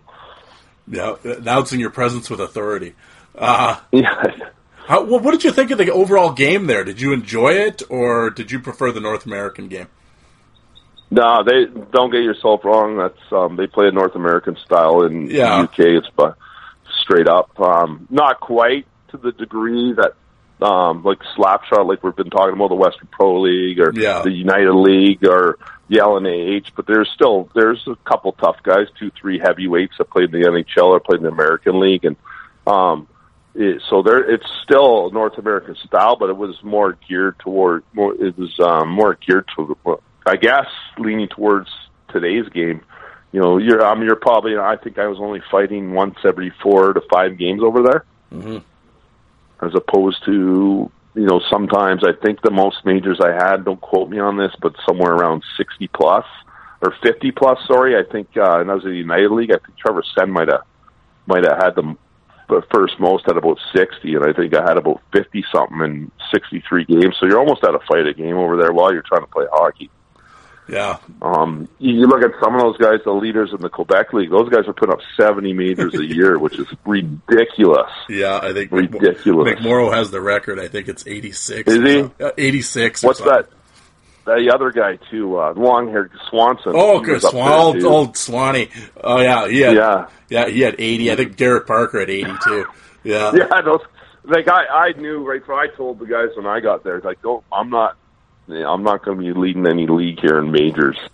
So just let's get that straight right now. yeah. but you know I don't know I don't know what the I never played a full season over there. I was injured, but I can't remember. I think I had twenty something fights or something. Yeah, you something did. like that. It was, wasn't a walk in the park. I'll tell you that. No, no, we'll get there. But uh, yeah, well, so you so following 0102, you had mentioned um, the NHL. Um, you were in the Columbus Blue Jacket camp. Yeah. Um, yeah. Did that happen before or after Elmira? That happened from Elmira. From uh, okay, okay, So, So- my first year in Elmira, um, had a pretty good um, regular season. There was lots of call up to the American League. Even yeah, I think I only played eight games, but you're still getting called up, taking warm up, and getting scratched. I don't know how many times, at least a half a dozen times. yeah, So, and I, I think I, I put up good numbers that year in the American League, something like 90 minutes and eight or eight games or something. yep, So it was on pace for a pretty good, uh, and I think I had something like 12 majors or something stupid. But, um, so Elmira, the regular season, I had about 17 goals and I can't, uh, maybe 28, 30 points, yep, 400 and something, 70 something minutes and PIMs. And, but what happened was we went to the playoffs and, um, my coach had a, you know, pretty good talk to me and I was playing on the top line, right? And I went on to, I don't know if I ended up finishing the playoffs in goals, leading in goal scoring, but I, I was, was on pace and was right up there. I think I had 10 points in 10 games. And unfortunately, bad little, and a little incident happened where I got suspended for four games, but, um, in the playoffs, but, um, I really tore it up on the score sheet that year Yes, and was able, and we went to the finals and lost in the finals and that's where um, we were affiliated with Columbus. I was in Syracuse the year before, obviously, and that's where I got um, Todd Brost helped me get a line into Columbus's camp. I went to Columbus for you know the standards seven days to the first cut, so that was that was a good experience. Well, that had to be quite the. Nonetheless, I mean, you're still pulling on an NHL jersey, and uh, that had to be Yeah, quite the yeah. experience, right? Yeah, it was surreal, man. It was pretty cool to be in the big room in Columbus Nationwide Arena and your name and number. I remember I was wearing 89. I was like, oh, Alex Mogilny, here we go. There you go. walking in and you go your name bars up in the stall and your jersey's hanging with your nameplate on and your practice jersey and uh I remember something funny I remember about that is I was the last guy in that camp. I think I was 27 years old. The only guy with a um, carbon composite shaft and a wooden blade. Everyone had fi- switched over to the full one pieces. I was the last guy still using the old wooden blade. Hey, there, hey, did you uh, did you have any fights in camp? No, you know what? Um, Jody Shelley and Sean Legault, I guess they went a little crazy the year before, unfortunately for me, in camp. And um, Don McLean came down and just said, hey, there's no fighting in camp. We know who the fighters are. Save it for preseason, which obviously I was there for one preseason game, but um, no opportunity. Um, so w- what can you do? It's just how the, the cards I was dealt. Don was pretty serious about not um, fighting each other in camp. but he knew who the the enforcers were and to show the stuff against the other organizations. And unfortunately for me, that opportunity never came. Well, the um, speaking of Elmira, like you said, you, your first season there, 17 goals, but you had four, 472 minutes of penalties. But Yeah. John Murphy had four. Your teammate had 408, and then there's Legault with 365, and all Yeah. three, all three of you jokers are on the same team. I mean, there had to be war drums going on in Elmira War- every time, Oh. every game. Yeah, I remember uh, Brosty Todd Brost called us into his office, the three of us, and he rings out the penalty minutes at the time. It wasn't the end of the year yet, but he pointed out the fact that the three of us have more penalty minutes than every other team combined, each team. yeah. So he's like, you know, try to um, reel us in or dial us back, but I don't think for poor Todd Brost um, that worked out for him. we kept No. going. So, and, and we talked about never judging the book by its cover, and that's um, the guy there, Murph. I used to, I dubbed him the Hurricane. Um, and he was a smaller mass, six foot, 185 pound that would go with anybody and he was a lefty, and he was one of those guys always going toe to toe. Didn't have much of a right hand, so he's actually a guy that I passed on to Jacques Mayotte, the um, um, the cross grip, right? So got him to get his right hand on the other guy's right hand and to unleash his left hand, so he's not just going toe to toe with guys 225, 230 pounds. So it didn't always work out well for Murph, but he's a what is he's a lobster fisherman and tough as nails. That guy, great guy, great teammate. I haven't heard from him for years, but I hope he's doing well. Absolutely. Well, like you said, that league was just stacked up. Even just in the East Division with you guys, I mean, you got the meat grinder there, Marty Melnichuk. Yeah, uh, Chucker. I had a few battles with Chucker. Good guy. How how was fighting Marty? Good, good, good, good. Um, yeah, I had a good fight with Marty, and I don't think we only fought a couple times, but after that, I was like Marty. We're but we're buddies, right? Like, but Marty take it to the point where he'd come in the locker room before like, Winger walk in our locker room, freaking out my teammates. Winger, come on, talk to me. And people are like, "What the fuck is this guy's just hulking, Right? You've seen him, just massive. Comes walking over with no shirt on, the and walking right in our room, just hilarious stuff. And he was a great guy, chucker, tough as nails, and big as an ox. Yeah, well, and then you had Jason Bone and Trevor San and Frank yeah. Little, Frank Littlejohn, Brandon Fleener. I mean, uh, yeah. I think I fought all those guys. Yeah, you, well, there, one guy you fought a couple times, Eric Anderson. Eric Anderson. I don't. I don't know if I remember him. Oh, well, there you go. Eric Anderson. Yeah, I remember. Is, was he the guy? Was he down in the Western Pro League too? Oh, he might have been. I don't know. Yeah, I don't know. I fought a few Andersons. Yeah, I well, guess I yeah. didn't like the name Anderson. Yeah, well then I don't know like you said, Kenzie Homer, Wagner, and uh, Mike Payne. And Kenzie, yeah, Kenzie, Homer. Homer. was a big guy. Yeah, yeah, yeah, I had some real good luck against him, and um, I I took him out pretty hard a couple times to the point where he didn't really want to fight anymore. And you know, part of it's luck, but that was to the point. You're fighting the six foot six guys. I was real careful where I was giving him to grab me in the square off, and he did not get a hold. I remember just dipping right, and he ended up grabbing my left shoulder and leaving my right hand on free, and a couple of I think one time I one punched them and and you know and that was just part of luck and our end experience by me by not letting a tall guy like that get a good grab off the start, but big guy. Did you fight Wagner? Uh, I did fight Wagner. He was in uh oh geez in the United League in Elmira in front of the net. It was um he was on one of the South teams in the United League. Chris Millette was on that team. Um, Oh, I can't remember. I thought it was one of the Carolina teams, but I I, I can't remember the name of the team to save my life. But yeah, I, I fought Wags, and then I played with Wags too, right? Yep, yep. Yeah, he's a big, big animal. Yeah, yeah. now you got me thinking. Now, what, what? uh Trying to think what team. He oh, is it not the? Oh, shit. Um, you know, there's a Southern team. I thought it was in the Carolinas in the United, South Division in the United Hockey League.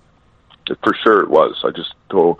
It's just I'm just drawing a blank, but it was a team. He was. Um, oh, he's in Asheville. Uh, Asheville, smoke. Asheville. Yeah, Asheville, he was there with Chris Schultz. Chris Schultz and him. Yes, Chris Millette was there too. Yep. yep. Um, another good guy, another ex teammate of mine, big guy, tough guy. Yeah, at that's this, right. I mean, at this point, um, like you know, 472, you're cruising along.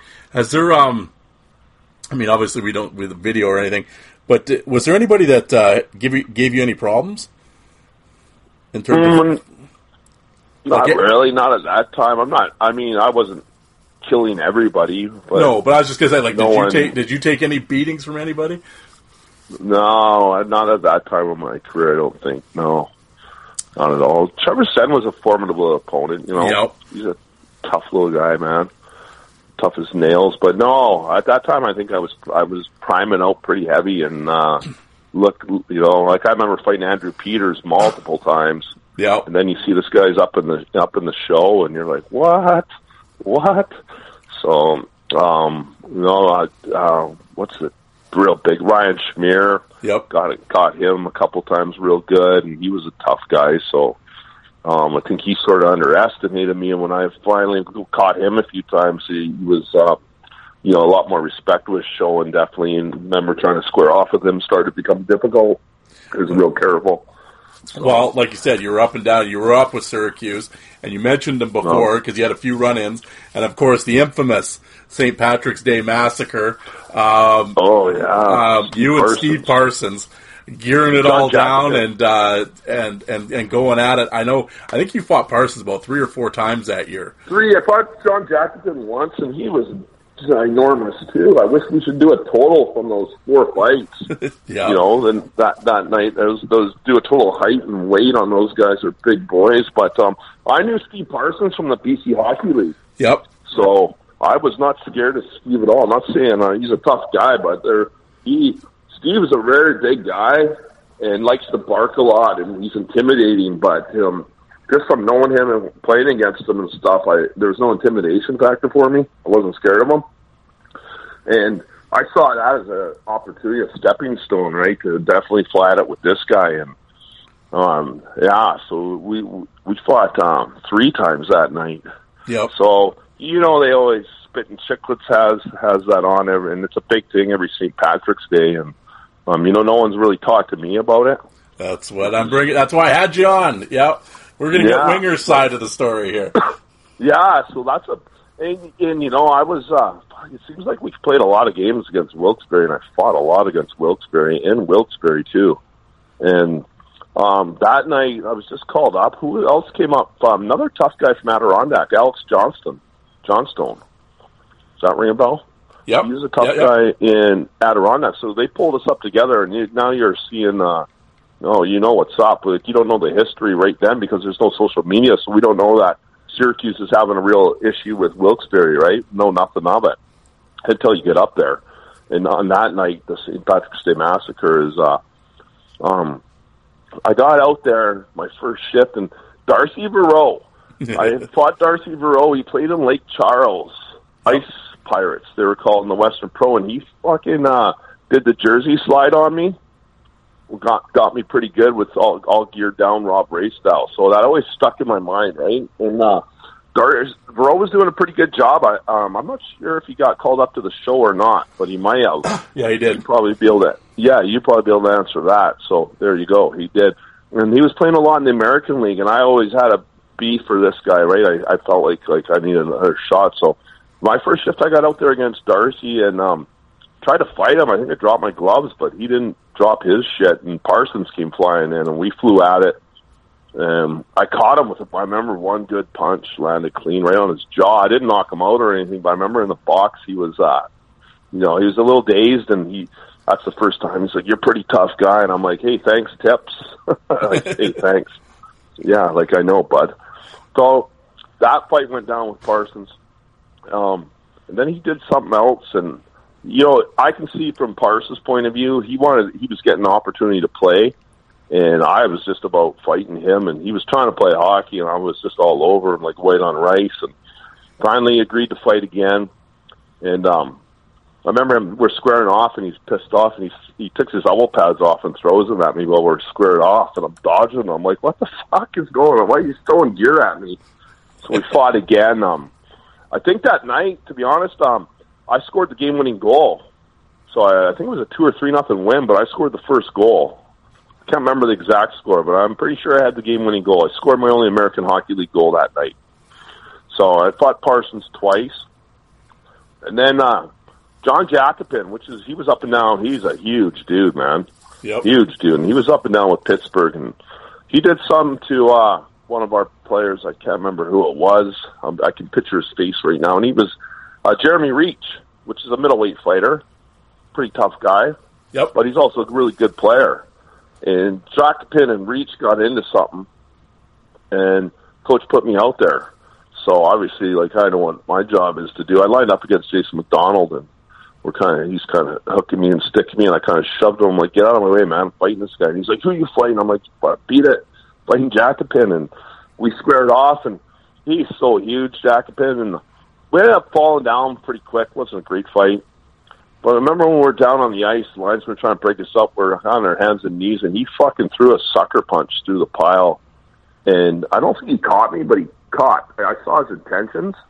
And I was a lot, lot uh, more compact and a lot, um, um, a lot more agile, a lot quicker, and I popped up, and he was on his knees, and I knocked him out cold, and that's what sent that brawl off. These guys all jumped me, and Parsons jumped off the bench. And I remember being in the bottom of that brawl and so much pressure and weight on me, and I, so my hands are on the ice, and I can see all these skate blades like literally inches away. Like I'm like I'm gonna lose some fingers here. Like this is scary. And you're I'm using all that energy trying to stand up with ten guys on you, or even eleven, because Parsons jumped off the bench. And I got up, and we're I just gasped from trying to get up the whole for I don't know how long it was, maybe a minute, not even probably probably felt like five minutes, but it was probably 45 seconds. But with that weight on you and your fingers almost get chopped off, you get a little excited. So I got up, I walked up with uh, McDonald again and just trying to catch my breath. And I could see Parsons, uh, he was uh, still going at it with the linesman. I could see what he was doing. He was reaching down to undo his uh, tie down. So I was like, oh, well, I know how this is going to go. So I was a lot quicker off I, because I didn't have any linesmen on me. I geared my stuff right off, was bare chested, and I was waiting at center ice for him. And you know, he, it seemed a lot better at the time. You look at the video; the video doesn't do justice for for what was actually seemed like what was going on at the time. It was just chaotic, and we get going, me and Parsons, and um, at the end, you can see his feet in the video squirming away. That's because he stuck his thumb in my mouth. And what do you think I'm going to do when someone sticks their thumb and their finger in my mouth? Well, of course. Yeah, fucking bite it as hard as I can. So that was pretty cool. You know, they talk about Steve Parsons. He owns the American Hockey League record for penalty minutes that night, but there's no mention. I had a 45 minute night, um, four fights, which you can't do because you can get kicked out after three. Yep. A double game misconduct. Uh, I scored the game winning goal. And I'm not even shitting. I had enough time to drive from Wilkes-Barre back to Elmira. I was told to get my stuff. Went to the bar, and I think we got another little brouhaha that night. so, I mean, that's what I'm like. Spitting Chiclets. Where are you? Like, I'd rather be with you than them. Like, fuck. You're, they're all pro Wilkes-Barre Scranton guys, anyways. But Well, Hey. yeah, back in the day, but hey, I, got- I got Yeah. the, I got the star of the whole show right here. Yep. Yeah, I mean, that's uh, four hockey fights a game. We had time for the game-winning goal and enough time to get back to a bar and get another one. So, I mean, I'm glad someone's asking me about it. Absolutely. Well, what did uh well after it's all said and done, I mean, what what's uh what's what's coach say to you? Like were they uh, Oh, like were they pissed? Like, they come in could the have room, been. He's like, coach is like, go get your stuff. You're with us for the rest of the year. Jamie Heward, remember Huey played in the show for a long time. He's just on flabbergasted. Never seen anything like that winger. Coach is like, go pack your stuff in Elmira. You're coming to Syracuse the rest of the year. I swear to God, it was. uh um Oh, geez, what's his name? Well, Ross Yates was the assistant coach. Mike, uh, Ag- Gary Agnew. Gary Agnew. Yep. Gary Agnew. So great guys, and I get it. They were excited. You're with us the rest of the year, but um, I talked to Gary after, and you know, emotion plays with them too, and that's what he intended. He wanted me the rest of the year, but it's not his call. It's upstairs' his call, right? Yep. So um, I went back to Elmira. I remember, I think it was a Saturday night. The the um, St. Patrick's Day massacre went down, and uh, I think Elmira had an afternoon game that Sunday, and I get a call from Brosty, Elmira's coach, and he's like, "Hey, Winger, um, you gotta, you're gonna play for us." I'm like, "No, man." Uh, Eggs told me that I'm with them the rest of the year. My gears in Syracuse and went back on the bus. And he's like, "Oh no, I sent for it. They want you to play with us tonight." And I'm like, "I was just told that I'm with Syracuse the rest of the year." He's like, "No, you're playing with us. Play with Elmira." Never heard from Syracuse again that year. Oh, Yeah, like shitty. Yeah. Well, and then the following year, you know, you play the one game, and then that's you know, and then Hershey, and then that's kind of it. Was that uh, really? Did you have any con? Like, did did you know why, or did they just No, go? Yeah, No. no, no one ever said anything to you. no. Well, that No. sucks. Well, Um, same with um, I went down and played in Hershey there for a bit with uh, Mike Mike Foligno was the coach down there, and they called me up to. We just finished like three and three nights in Elmira, and I got a call Sunday or something to get down to Hershey. I've been traded from Syracuse just to fight um, Dennis Bonvie. Um, it's you obviously it's in I don't know what month it was, February or yeah, probably February I think. And you're in uh, upstate New York. I don't have a car. just finished three and three nights. You know, I turned the ringer off on the old phones, get some sleep, went out. Um, had a little, had a few drinks with the teammates that night, trying to sleep in Sunday, and look, and I got all these voicemails from my agent. He was like, "You got reaming me out. You got to answer your phone. You got to get down to um, Hershey. You're you're supposed to fight um, Bonvie that night." I'm like, "Oh, Whippy, right on, man. Like three or three nights. I'm bagged. Um, I don't have a car, so I got to go try to find a car." One of my teammates lends me his car. I got to drive from New York down into Pennsylvania and to um, um, what what is Hershey? St. Petersburg? What is? I can't remember the name. Harris? No, I, I, Hershey is Harris. Harris. I can't remember the name of the town that Hershey actually is in. Anyways, I got to get down there, and I get down there just for warm up. Just for warm up, I walk in. I'm like, fuck, like warm up's already started. So I'm like, oh man, I'm late, but like, it's, it was a tough go to get get everything ready and lined up to get down there. I get down there, they don't end up dressing me. ugh. Um, so I'm with I'm with Hershey. What I end up playing? Um, we go down to uh, Hampton Roads, and much I'm like much to my delight. Guess who's their player assistant coach in Hampton Roads in the American League? Louis DeBrusk. years later, I'm like, oh, oh, oh, this is exciting. Um, so I'm going to get a shot at Louis again. And fast forward eight years or whatever it is. I'm like a little more equipped now, Louis. Like I'm like Louis getting it. So get out there for warm up, and uh, I think Louis was in warm up, and then come out for the game, and he's not in the lineup. So I'm like brutal. Um, little did I know that Travis Moen and Shawn Thornton. I didn't even know who Shawn Thornton was. I think I actually lined up against him after a goal. No idea who the guy was. Yep. No teammates pointed it out to me. I completely missed opportunity right there. But you know, you're new to that organization. I don't know what's going on. No one's like, "Hey, winger, that's Shawn Thornton. You should be fighting him." I was had a peg on Travis Moen, but I, my radar was all about Louis DeBrusk and was sort of let down when he wasn't dressed. So that was it, man. I think um, I was one a couple games in. I don't even know in Hershey, and I guess Rob Skrlac was there. So I had fought Skrlac years before in Kamloops' camp in the Western League when I was with them. But and this is after my first year in Bellingham. I went to a prospect camp there and fought fought Skrlac there. So but for some reason, I guess Foligno talked to whoever Albany's coach was, and they we both took warm up, and then they scratched us both. So that was a no go. Oh, you know that that was the extent of that bouncing around with Hershey. Um, Hershey, Mike Foligno told me um, they're keeping me the rest of the year. They're heading out on a Western road swing. I was to go back to Elmira, gather my things, wait for a call from Hershey, and report back there for the rest of the year. No call, never heard from him again. Brutal. Um, yeah, you're like, this is awesome. Thanks, guys. But I mean, again, talking to Gary Agnew, it's he going on emotions. He wanted me there. Comes from Columbus. They don't have room for me. Uh, they can call me up when they need my services, right? Which is shitty. Yeah. But wow. I got one more really, one more really good uh, Syracuse story. I think everyone would like to hear. Um, so I don't know if that was that. I guess it was that first year, but it was after a blow. We just blew out the preseason, and in when I was with Syracuse, it was ridiculous. I forget. I got suspended for breaking a American Hockey League record that had been broken in twenty something years. It was accumulating too many fighting majors and game misconducts in a short span, a two week period or something. So I got a one game suspension. But I had two goals in four games and something like I can't remember ninety something penalty minutes or something ridiculously high and like eight majors. And I was there the opening day with Legault. We're like, wow, we made the Syracuse's opening day roster. Much to get scratched that night and both sent down the next day. but, anyways, I get my first game. I don't know if it was my first game up there or not, but we I got called up and we're going to Hamilton, play the Bulldogs, and uh, so we bus pulls into Hamilton and Jody Shelley's on the team. I'm on the line with him that night, and uh, Ags Gary Agnew. The bus is empty now. He's like, Winger, I want to talk to you.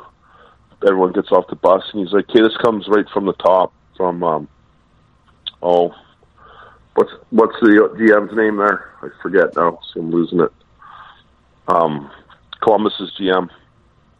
Oh, Um, uh, Doug MacLean. Yeah, Doug MacLean. This comes right from the top from MacLean. He's like, this is his words. I'm not kidding. you. He's like, hey, you can't be going retarded tonight. I'm like, whoa, what do you mean retarded? He's like, yeah, man, like no fighting. Go there and play hockey. And I'm like, wow, easy. He's like, I don't want any shit tonight. All right, that comes from Doug, not from me. I'm like, all right. So we go out there and we play Hamilton, and they just, oh my god, they. Just, I think it was ten nothing or ten one, and they play who let the dogs out after every goal. I'm like, oh, just brutal. We're just getting lit up, and uh Shelley gets into a fight, right? He gets thrown out. I'm like, well, Jesus, you know, I don't want to be playing in this game, but got to remember what Doug said, right? Yep. So I'm keeping my cool. Nothing's really going on until some a scrum starts on the ice. I'm one of the last guys in the pile, right?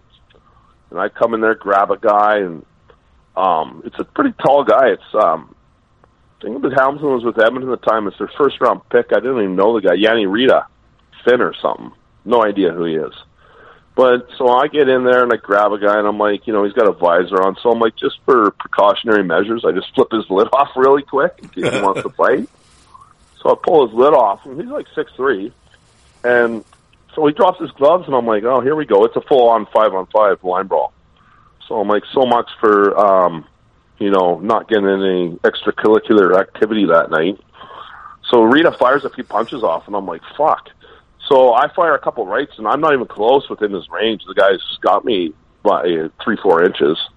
But right away, I just step inside with a cross grip to, with my right and step in with just a left bomb. Knock this guy out cold. He falls and hits the ice in a puddle of blood. I'm like, holy shit. Like, he's at my feet out cold. I look around and I'm like, what do I do? So I'm like, fucking, you can see Hamilton's bench going nuts. So it just, I don't know what set me off, but I just made a beeline for their bench. I was just going to jump in the bench. So I go racing over there, and lo and behold, both linesmen come charging. They get a hold of me. I'm right at their bench. They tackle me. I fall in the heap with these two linesmen. One of the linesmen gets hurt. They throw me out. And after Agnew's like, Winger, so much for not going retarded, eh? And I'm like, ah, but uh, I didn't mean to. And he's like, yeah, you're going back down. I'm like, fuck. There it goes. Like, what do you want me to do? So I end up getting called back up, but it's a pretty pretty entertaining story at the time. It was pretty hilarious. Not supposed to get in any extra activity, and ended up getting a suspension actually. so Well- sure Doug wasn't happy. Well, pretty tough when you're in that position, and that's uh, actually that's not really fair to like you know you you put a put the handcuffs on a guy like what are you supposed to do? I mean you know it um, you know especially a guy in your role. Yeah, what's the point of calling me up? I mean, Well, yeah, I mean you know what are we doing here? I'm not here to run the power play. I mean you know no, no, definitely not. So well I ended up getting the call again, so I thought that would be it with Syracuse. But then, then you start to see what they're doing, right? Like instead of you have a contract with the American League, and then I have a separate contract in the uh, United League. So instead of these guys keeping me up for the week to play on weekends, they're sending you down on a Monday and they're calling you up on a Friday. And I'm like, this is like, and so you're barely making any extra money. You're not. I'm like, and then you're fighting guys way tougher than you normally would be and not getting to play as much, but you're still trying to move up, right? yeah So they got you by the balls, and you're like, this is like this is brutal. I'm stuck in a brutal situation here. yeah So the, no. the complete piece of meat, right? Like just you know feeling and it. Uh, but yeah, it, you're just a piece of meat. you know, but in 0203 in your Elmira year, this is your massive year. 63 games, 29 goals, 576 minutes of penalties. I mean, uh, you, you got to be thinking you're King Kong at this point. Yeah, I think they actually call me Wing Kong. Yeah. They do. but uh, yeah, you, I was just hitting my stride, like full full of confidence. Um, I remember at that time doing fitness testing at that, that point in my career, and um, just blowing everyone out of the water during fitness testing. Um, I remember at the point where Todd Brost was. Um, I just came back from Syracuse and we're in Elmira and did the fitness test, and he pointed out to the whole entire group at training camp, this is why this guy plays at a higher level. he just annihilated all you guys at everything: standing jump, grip strength, pull ups, bench presses. Um, you know, maybe didn't win the cardio, but I was right up there. Yeah. So, you know, all that, and it's a pretty good feeling when the coach is pointing out to guys, if you want to go to the next level, this is what you got to be like. So, full of confidence and definitely hitting your stride and hitting, hitting my prime. Feeling good about it, and definitely um, Savage era, and that's what I was. You know, a, a warrior, a fighter, and a hockey player. So, just loving life at that time. Yeah, well, and you played with uh, a couple characters there, uh, like you were talking about Millette earlier, um, Yeah. Hi- Hickey, and uh, Oh, rest in peace, Jerry Hickey, the hitman. yeah, and uh, So, and another and another yeah. legendary, uh, a great player as well as a tough guy, uh, Kevin Kerr. Kevin Kerr, yeah, Kerr's the awesome dude. Yeah, he like at that time in his career, I don't think he was fighting anymore. It's like when No. I played with Craig Cox, right? Yeah. Cox, he was they were just playing hockey, and those are the guys that I anyone came near, or Kersey or or Cox, like fuck, I was beelining like fuck you. You- No one's touching those guys, right? Not you got to get through me before you touch these guys. Are legends. Like they earn their due, and I'm going to do everything in my power to to do do the job they they always did, and they no longer had to do. And as far as I was concerned, Absolutely. Um, well, a couple of the characters you, uh, I know you you fought against was the Blue Benefield and uh, Charlie Alz. Do you have any uh, yeah, any uh, any stories or memories fighting those guys? yeah, I, I love fighting Charlie Elise. Nice guy, but like uh, I don't know if he was. I know he's a fighter, but uh, he just didn't seem like seem like that was his thing. For uh, but I'll tell you what, the guy threw a huge right hand. Um, so I remember the first time I fought Elise was in Kalamazoo, and lu- luckily at that time we didn't have visors, so my helmet was on. But he hit me hard in the side of the helmet, and um, I almost went out. And after that, I just made sure with Charlie that um, that first right didn't land because he's a big guy, and, and as soon as he couldn't land that on me anymore, it was just a matter of switching hands and tying him up and pretzeling him. And I was a lot stronger than him and ambidextrous, and he was just right-handed. And um, but he could take a mean beating. I'll tell you that. I gave Charlie some bad ones, and he always kept coming back, always. So kudos to him. And he didn't seem very mean. Like I don't think we're in the same category as um, as, as mean and uh, level of meanness. Uh, you know, like, but uh, he did his job.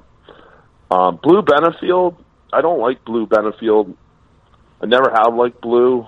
I- guess he's kind of tough. I didn't find him very tough when I fought him.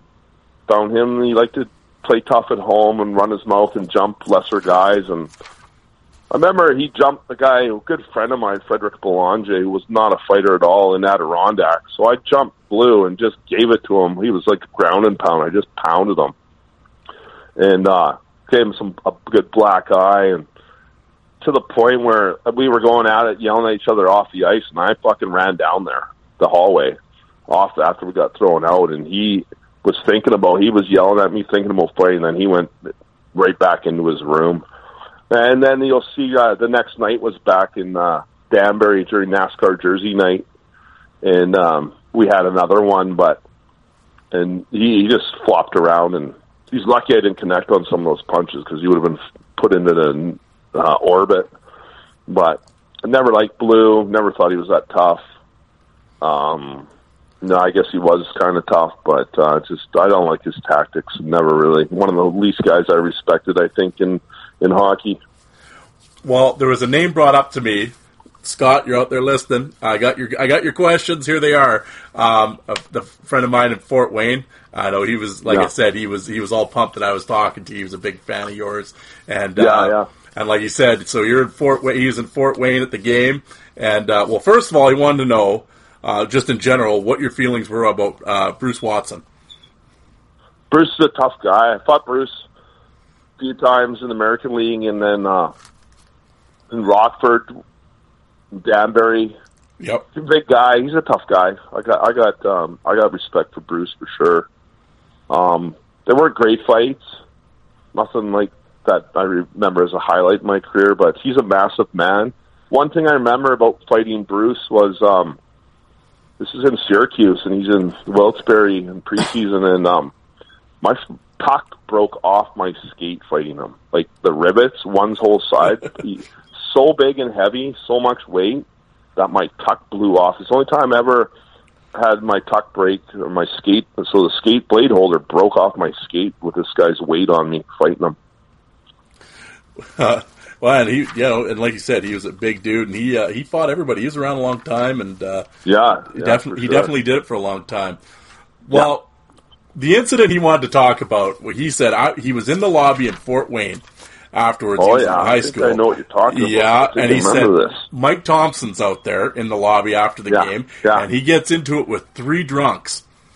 Yeah, and and they're mouthing off to the beat of the band that they're going to do this, this, and this. And he said, Yeah, yeah, all of a sudden, here comes Winger out of nowhere, wearing nothing but a towel. a towel. Yeah. Yeah, and you got in this guy's face, and he said that dude. All three of them had nothing to say at that after that. But he said, yeah, he said you were fired up and ready to rumble. Yeah, that's that's awesome. You remember that? I, I had lost memory of that. Um, that. So exactly what you said. I remember I was just in the shower. I was, you know, slower guy. I think I had some fights that night. You get pretty sore, right? Not there's no point moving real fast. And I think Tomer maybe had to go out and meet some people that were there. I had no nobody to talk to or whatever. So it's one of the last guys in the shower. And I, I'm real protective of my captain, Mike Thompson. He's a small guy, but I got a ton of respect for him. And more than once, I snapped in my life for to protect that guy, and I still would today if I if he ever needed it. So I'm in the shower, and some of my teammates just came thundering in there, winger, winger, winger, and I'm like, what the fuck? I'm naked. So there, I'm like, I gotta get dressed. They're like, there's no time. These guys are gonna attack Palmer. I'm like, oh, is that right, eh? So I just grabbed a towel, cinched her on there, and fucking barefoot and everything. Boof, out of the showers, out of the locker room, into the lobby, which is covered in hundreds or if not thousands of people. yep. And He said it was I'm a big packed. yeller. I, I, wa- I was a big yeller, and when I was mad, I was when I was yelling. I don't think I looked very friendly. Um. So yeah, I I told I remember yelling at these guys. I remember no one wanted nothing, but it, I remember after though going everything calmed down and like you could have had I don't know you could have had ten or twenty people could have turned on you really right Oh yeah, yeah. Well, the hometown. yeah, they're not, the yeah they're not going to take this from the uh, the visiting team. That's for sure. You could that yeah, it could have got real ugly Yeah. real quick. And, and, and you know what would have happened is that towel would have come off, and I would have been out there fighting completely naked. Yeah, That's what would have happened. But Yeah. um, I think my powers of intimidation um, came through, and those guys uh, they tucked tail and headed out. Oh, they did, and Scott, and Scott said it was hilarious. And he's he goes, "I'm up against the wall," and I'm uh, we're all looking at each other like, "Holy shit, Winger!" Like they you scared the whole lobby. He said, and uh, but he said to his credit though, he goes. After you got dressed and came back out, he goes, he signed all my hockey cards and was cool as shit. So yeah, he said, Yeah. yeah, he said that from then on, he goes, Winger was like my favorite player ever. Yeah, yeah, I think you know a lot of times that's happened. You know, you get in a fight and and then right away you can turn it off and you're just like completely normal and people are like, "What the is going on?" This guy was just beating the shit out of people and now he's having a friendly conversation, like you said, signing autographs. And I can remember that happened in more than just there in my life, and it's uh, it's completely normal to me, but I don't think it's normal to everyone else to see. No, most people, yeah, no.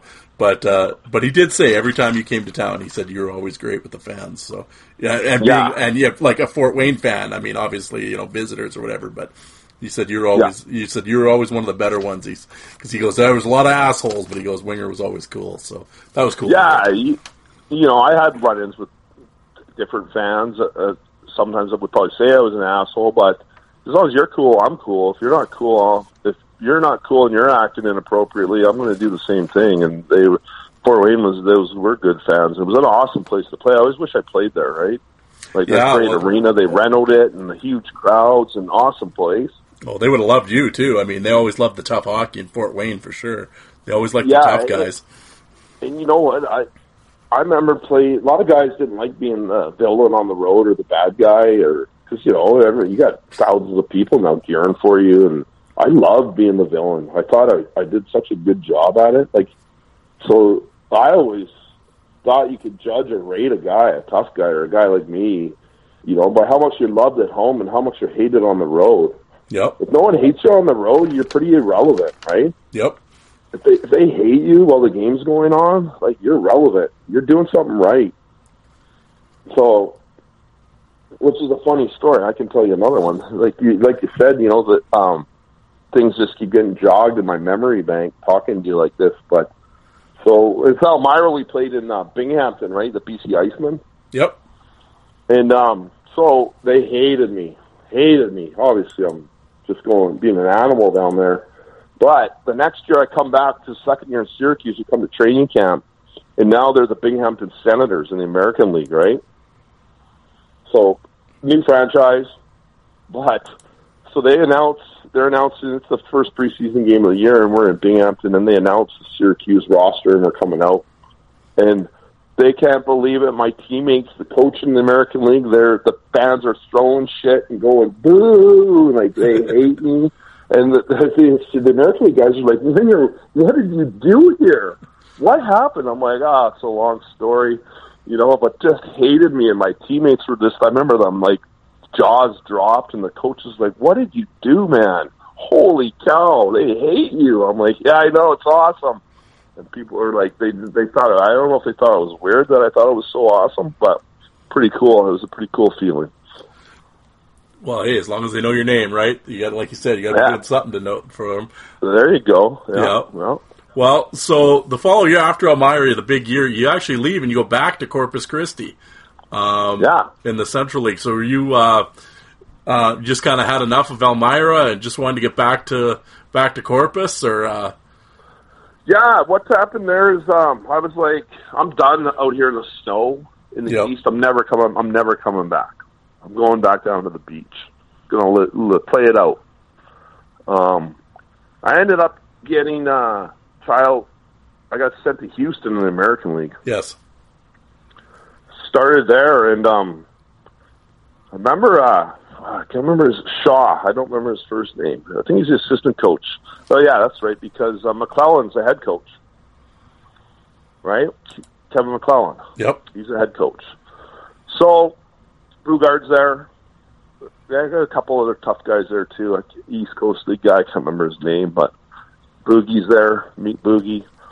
Um, I they just come from Minnesota um, to Houston. I come from playing a couple men's league games in Sechelt. men's league, probably one of one of the worst men's league in Canada. So I get down there and we open up in in Houston's camp, and I remember I don't know. I think it was the first day.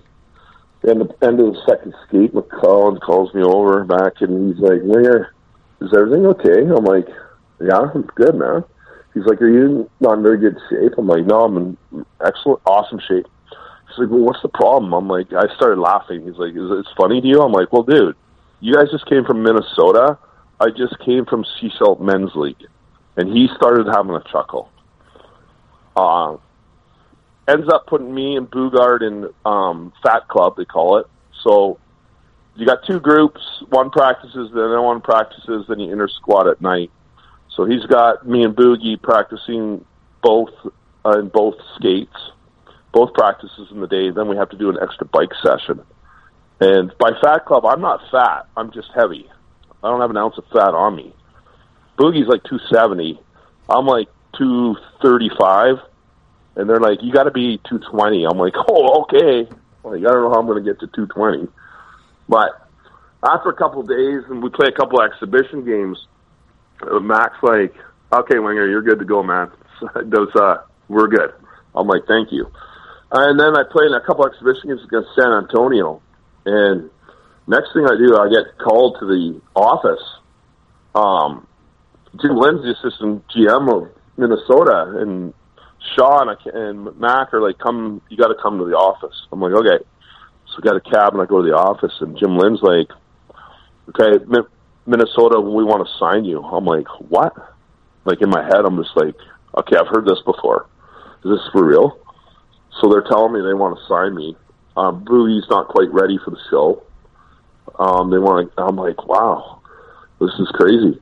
So I ended up going back to the hotel, and Jim Lynn had to. I had to meet him again and so I call my dad and I tell him only my dad. I go, Minnesota wants to sign me. I go, don't tell anybody because I've had this before with all these other teams. You're here the rest of the year, and I'm I'm doubting that till it's done.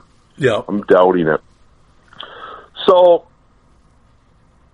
what happened in Elmira is not a story I like to tell, but it's unfortunate. At the end of the year, I got we were knocked out of the playoffs my second year, and a guy named Thomas Clayton. You may know his story. No. Do you know it? No.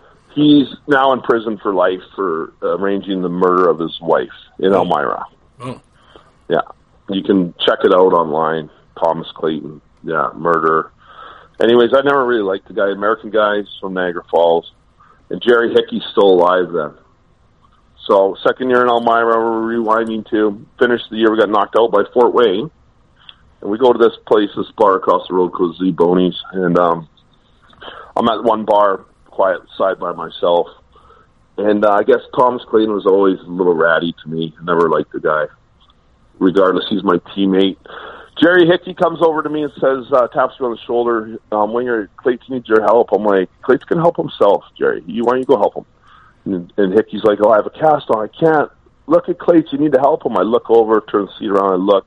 Thomas Clayton's got his pants down on his ankles with his junk hanging out, and these three, he's trying to st- pull his pants up, and these three guys are shoving him to the ground. And I'm like, oh, man, that looks kind of brutal. I don't know how it started or what happened. So I'm watching for and it's really embarrassing. So I'm like, fuck, it is my teammate.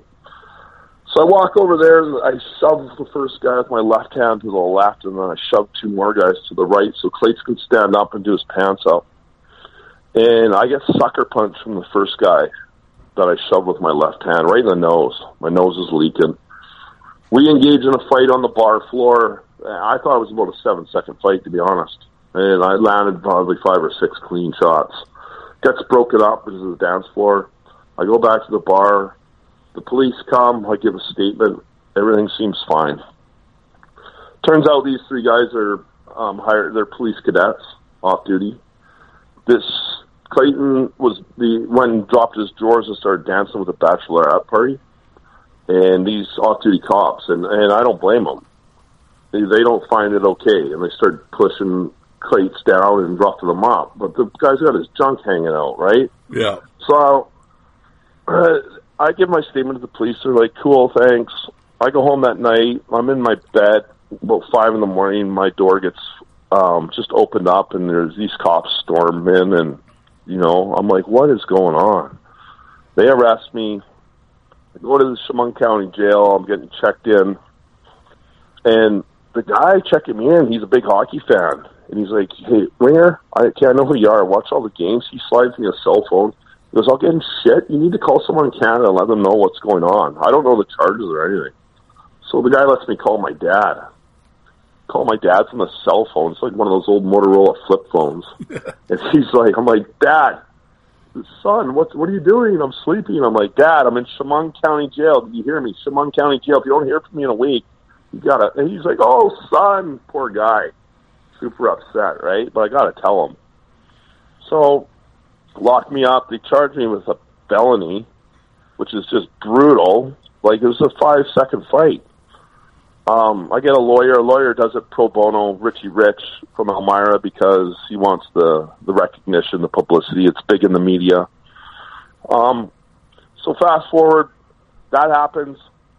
Um, and, in the end, I get a disorderly conduct for which is a misdemeanor, nothing. I have to write a public apology letter to this off-duty cop, um, which I saw pictures of his face, and the guy had like two black eyes, a broken nose, and stitches in two spots. And I, I couldn't believe that I did that to that guy that quickly. I never had no idea. Um, you know, I felt kind of bad.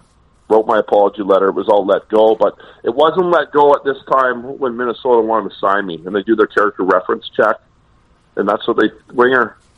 If you're already in our organization, we would sign you and take you. But and I'm like, but it's not going to go through. I've been talking to my lawyer. Like this felony's going to go away. They maliciously prosecuted me, over prosecuted, and they're like, we're sorry, winger. We would have loved to have you, but we can't can't bring you in under the circumstances. Turns out it's a discon. I write apology letter, which I had my buddy Jeff Bumstead, tough guy Jeff Bumstead. He's an Ivy leaguer, so real good with the with the pen and paper and the words, and he writes me the apology. Yeah, and at that time, I'm not so good with words and so forth. So I lose my opportunity right there. Brutal. Now, now Jerry Hickey's dead, passed away. Rest in peace. And Thomas Clayton, the guy I'm standing up for, is in prison for life in upstate New York for murdering his wife or having arranged her murder. Um, the worst thing happened was I really liked Todd Brost at the time. My coach completely threw me under the bus, gave it the old Brad's a professional hockey player. He should know better. Like, no better than what? No better than what? These guys are the first guys to tell me to go on the ice and stick up for Mike Thompson or make sure no one fucks with my team on the ice. But off the ice, I'm not supposed to look after these guys. I'm just supposed to let them let that happen to guy I don't even like, but he wears the same banner. He wears the same jersey as me. He's got his nuts and his cock and balls hanging out, getting shoved around. I'm supposed to just let that go. I just it's real hard mentally to deal with, especially that that um that scenario where I lost the potential. Uh, well, obviously I was going to sign with the sign a two way with Minnesota, and that's Yeah. gone, forever lost. Yeah. So mentally tough on a guy, man. Well, I was going to say at that point, um, yeah. So you go down to Corpus. Is that uh, Yeah. like? Are you just bitter at that point? Like, are you wondering? Yeah, I'm bitter. So after losing the contract with Minnesota, so then uh, Houston goes, "Well, we want to sign you to a two way." I'm like, "Well, I'm not. I'm not. Why would I sign a two way? I'm already signed in uh, in Corpus Christi, which is your Double A affiliate. I'm already going there. I have a contract there that pays more than you're going to offer me, anyways. And then I'm only limited to the to going to Houston whenever they need me on a rental cop basis. Where if I just go to Corpus, um, I can get called up by any American League team if I so choose. And you should have seen the look on these guys' face.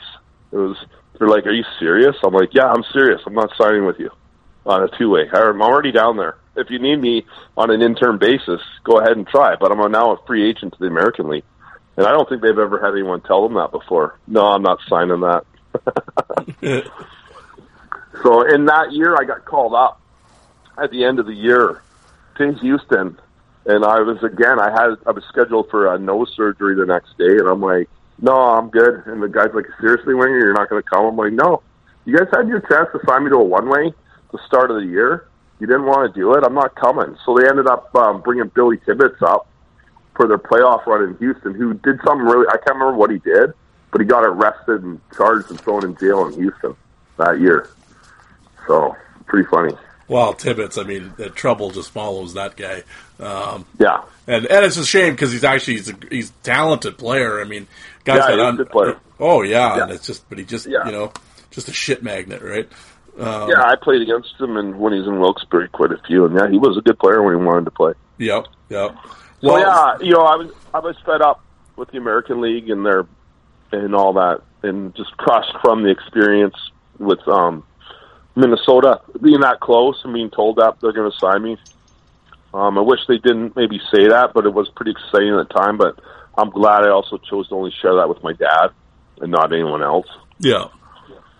So, um, so yeah, I'm like, let's go back down to the beach, right? Let's Yeah. go. Love Corpus Christi. Um, ended up getting married that year to my longtime, um, my childhood girlfriend Sarah. Uh, um, got married in Corpus Christi, so that was pretty awesome. Loved the town. Swore I'd never go back up north again. Well, yeah, that that that didn't last long. But before we leave No. Corpus that year, you uh, you actually fight Jerry Hickey a couple times. You fight Yeah. Bobby Chad Mitchell a bunch of times. Dion Hyman, a beating. Hyman, yeah. Uh, Schmear, Sprott. Darcy Smith. Um, did you hang? Did you hang one on Bobby Chad? Hell, big time, man. Shut his eye right up. He, we had a good player, Mike Tilson, hard nosed defenseman, but wasn't much in the fighting.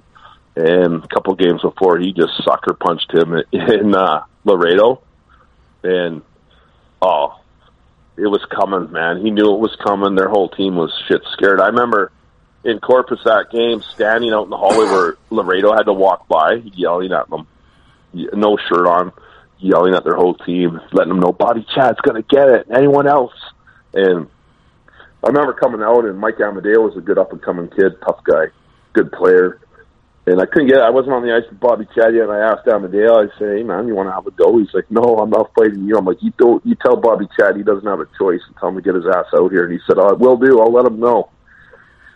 And uh, yeah, I had three fights that game. Lit up Bobby Chad with a left. I caught him actually in his left eye, which is strange with a left hook. But the way I had him twisted, and just dropped him, shut his eye, and I think I jumped him again just for shit and giggles. And I remember punching him, blood just splattered. And then uh, Hyman, he was kind of gritty. I'd fought him earlier. When I gave him a slash in the back of the legs, and I just didn't know he was squaring off. I just grabbed him and just started beating the tar out of him. So it was a good game in Corpus. I can remember that one, three and done. So definitely, I think I gave them the message: don't be cheap shotting our players. I think they got it loud and clear. Did you do that a lot? The intimidation thing before games. Did you have like? I know there somebody had Segroy Yeah. on. He was talking about he'd go shirtless and like tape his stick on the bench during like during their warm up and just stare at them. Did you do that stuff? Yeah, a little bit of it. I like to. Um, well, I know that's how. In Elmira, the hallways are the two rooms are in the same hallway, so you can look down it. And uh, I never had met really knew Chuck or Marty Malinchuk before that. And I came out, did my stick with my shirt off, and he asked someone he knew on his team. He's like, "Dude, who is that?" And they're like, "Oh, that's Winger." And he's like, "Holy shit, the guy! You know, I'm fighting him right away." So they came and told me. So me and Marty fought off the opening draw of the game. So, um, you know, I did a little bit. Um, I mostly like to. I really like you know after the anthem goes, and if you're starting, I like to go up and skate up and down their bench and let them know what what they got coming, especially in Danbury. Um, just skate up and down their bench before the puck drops, just screaming at them, let them know it's it's on tonight. Um, so yeah, I like to do a little bit of that. More so as you get older, right? I wasn't really doing that as a the first couple of years. You'd get you get uh, it wouldn't go well for you then. But as you gain confidence and gain experience and um, skill, I would like to do that from time to time. You bet. Well, speaking of Danbury, uh, uh, the, of course the stories are are, are legendary, um, and in fact, Yeah. there's a there's a movie being made. Uh, ab- Yeah. about that and everything, but you you know, and I mean, you got Mirasty yourself, uh, Rumun uh, Ndur, Burnett, Ndur. Peat, Belanger, Wagner, Bialois, on and on. One guy get suspended, another guy'd come in. Yeah, You you have to have some crazy stories at Danbury playing with the Trashers. And how did the Oh. owner, the Galantes, treat you? And uh, what was your experience Yeah. for the two years that you were there? How was your experience in Danbury? like just to sum it all up, and then we'll get into detail. Is the greatest time of my life. My mine and my wife's, my family's young life. Like I'll never forget those years ever. It's the greatest experience I've ever had in hockey, and it was awesome, just awesome. Oh, you know, so there'll yeah there'll be something coming out. I can't really talk a whole lot about it. Next spring you'll see it, but um, I just had the honor of uh, my wife and I flew back to Danbury in uh, late August there for for a quick quick um, stay. Can't say why, but we'll, you guys will figure it out Yep. come spring. And um, had an opportunity there to um, run into my old boss and owner, uh, Jimmy Galante, and uh, just one of the greatest men that um, I ever met, and what a character, and treated my family and I so well. My they gave us my oldest son was born there. Jacob was born in Danbury. Um, he's a dual citizen. Um, you know, it's not free for um, childbirth in the U.S. You're looking at like 30 G's, and Yep, Jimmy Galante and the Trashers they paid for all that. Um, awesome. Yeah, it's just unreal. There's so many stories from there. I'll forget more stories than I'll remember from there. But the care Jeff State was there. Uh, I met John Mirasty, who's one of my best friends in the whole world. We're still in touch. I still talk to Rooms. You know, um, uh, Hickey was there for a bit. Yep, Um, yeah, the Wagner incident with Marc Potvin. Um, just what a uh, uh, who else? Uh, Garrett Burnett, yep. Stephen who I Pete. to fight all the time. Stephen Peat, I brought Stephen Peat there. We're uh, I met Stephen Peat fighting him in junior in Langley, and it was during the NHL lockout. And we got Petey there for a bit. He's, having a bit of a rough time now, but uh, what a tough guy, what a good guy. Um, hopefully, he gets his life turned around at some point. Absolutely. Um, yeah. Um, Garrett Burnett is a guy that I I hated. Like, well, I didn't hate. I hated him. He was dirty. Like, I remember first fighting Bernie in the American League, and he two handed me so hard in the back of the knee. And then we fought. And I'm in the penalty box screaming at him, like, "You don't need to fucking slash me, you cheap whatever." I won't get into any more words than that, but like, just ask me to fight. And after that, we just looked at each other every time and fought. And then to play, but Bernie was actually the assistant coach, player assistant coach. And I'm like, I remember Bernie telling me, I'm like, hey, shut up, man. I'm not listening to you. Like, not a very good hockey player, No. but definitely a big guy. Um, Yep. it's good. He had a little bit of balance issues, but um, fuck, he could put your lights out. Look at Ryan VandenBussche in the show there, lights out, what put him to sleep, right? So he always ha- has that potential to put you lights out. And I know Bernie from skating in pro camps in Vancouver, Alberta Burnaby Eight rinks in the summertime. So huge human being, huge. Yep. So, and I remember uh, something happened on the ice um, between Burnett and he had, you know how many tough guys we had there, but he had one practice. He had uh, four or five of them going after him, and I, I wasn't part of it. I don't know what happened, but somehow I became the mediator. And no, I didn't always like Bernie, and I liked the other guys better. Felt bad that th- there was possibly going to be a gang beating during practice on the ice. it kind of held everyone back, and I got Bernie off the ice and out of there. And turns out Bernie was living with the, staying with the Galantes, and um, you know these are mafiosa people. You don't want to Yeah. mess around, but great people, great people, love them. But Bernie grabs um, Roseanne Galante's laptop and starts ringing up the fucking porn on it. so she goes to go on her computer and there's all this porn. And then uh I don't know what Jimmy did. Started Bernie would start disappearing, and we, you know, he's giving out cars and everything for us there. And he tracked one of Burnett's, put a tracker on his car, and found out he sh- was places that he shouldn't have been. That's really all I'll say about that. And they ended up getting rid of him. But nonetheless, great experience. Every night something could go off. Um, just the you know they had uh, obviously who was the um, Sterling was the coach the first year. Not a very experienced coach, and not sure he should have been p- coaching pro hockey, but good guy. Um, we called him SpongeBob SquarePants. He had one of the biggest asses you'll ever see. but um, his dad was a longtime New York Islanders head coach there, I think, for a while. Yep. Um, so they gave him the opportunity, and um, luckily we had a veteran lineup. Some good guys: Brent Gretzky, Jim Duhart. Um, there's more than that. Bruce Richardson, um, Jeff Daw, Mike Rupp came in. Mike Rupp. Yep. Um, so, and I ended up breaking my leg that year real bad. Wow. This is I'm gonna um, get into. Josh Elzinga. Correct. Yeah, yeah, we'll get into that one. Yeah, Yeah. Well, Yeah. we'll start. So half. So I believe it's December third. I believe yeah. Um, Elzinga. Like, would he knee you or something? Um, No, slew, Slewfoot. Slewfoot. Right. Right. Right. So Yeah. yeah, and then puts you out for the year. Yeah. Yeah, well, it should have been my career. That's what the doctors were telling me. But unfortunately, at 23, I shattered my leg really bad in um, Corpus Christi.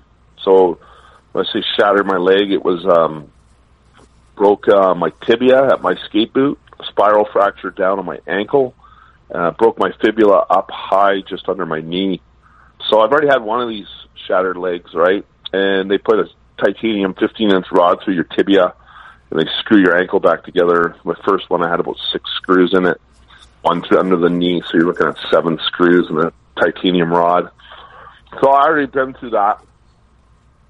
Um, and this one was Elzinga. So lucky I got off to a good start my first year in Danbury. Um, I think I was on pace for something like 28, go- 28 goals and 700 and something penalty minutes if you play a full 80 game season, which it was. Yep. So you can figure out the stats. I think I played 11 games and seven goals, four assists, and 100 and 170 176. something. Yeah, 176. So that's at the was that the 20 game mark maybe Yep, 20 games, seven Yeah. goals, four assists, 176 So there you go. minutes. Yep. quarter. So times that by four. Not likely I would ever play a full season due to suspension, anyways. But on pace for a pretty incredible year. Actually, would have, imagine that seven hundred plus minutes. Well, been it, pretty it, cool. it would be pretty tough on that. You'd have to. Yeah, that's a problem when you got that many guys. You'd be standing in line waiting for people. yeah, but you had the green light from the owner to go do what I do, right? Yep. Like running goalies that deserved it, just going a little haywire. They uh, sort of you don't even have a leash when more so, uh, you know, when you're on the road, I guess, because the coach doesn't have to incline to play you as much. Yeah. But at home, the owner wants to see his man on the ice fucking people up. Yep. So that was good. But um, the other thing, um, so what happened? That was back in the day, still, right? When you, you dump the puck in, you remember the weak side D would hold up for the guy going back to get the puck, Yep. which you can't do anymore.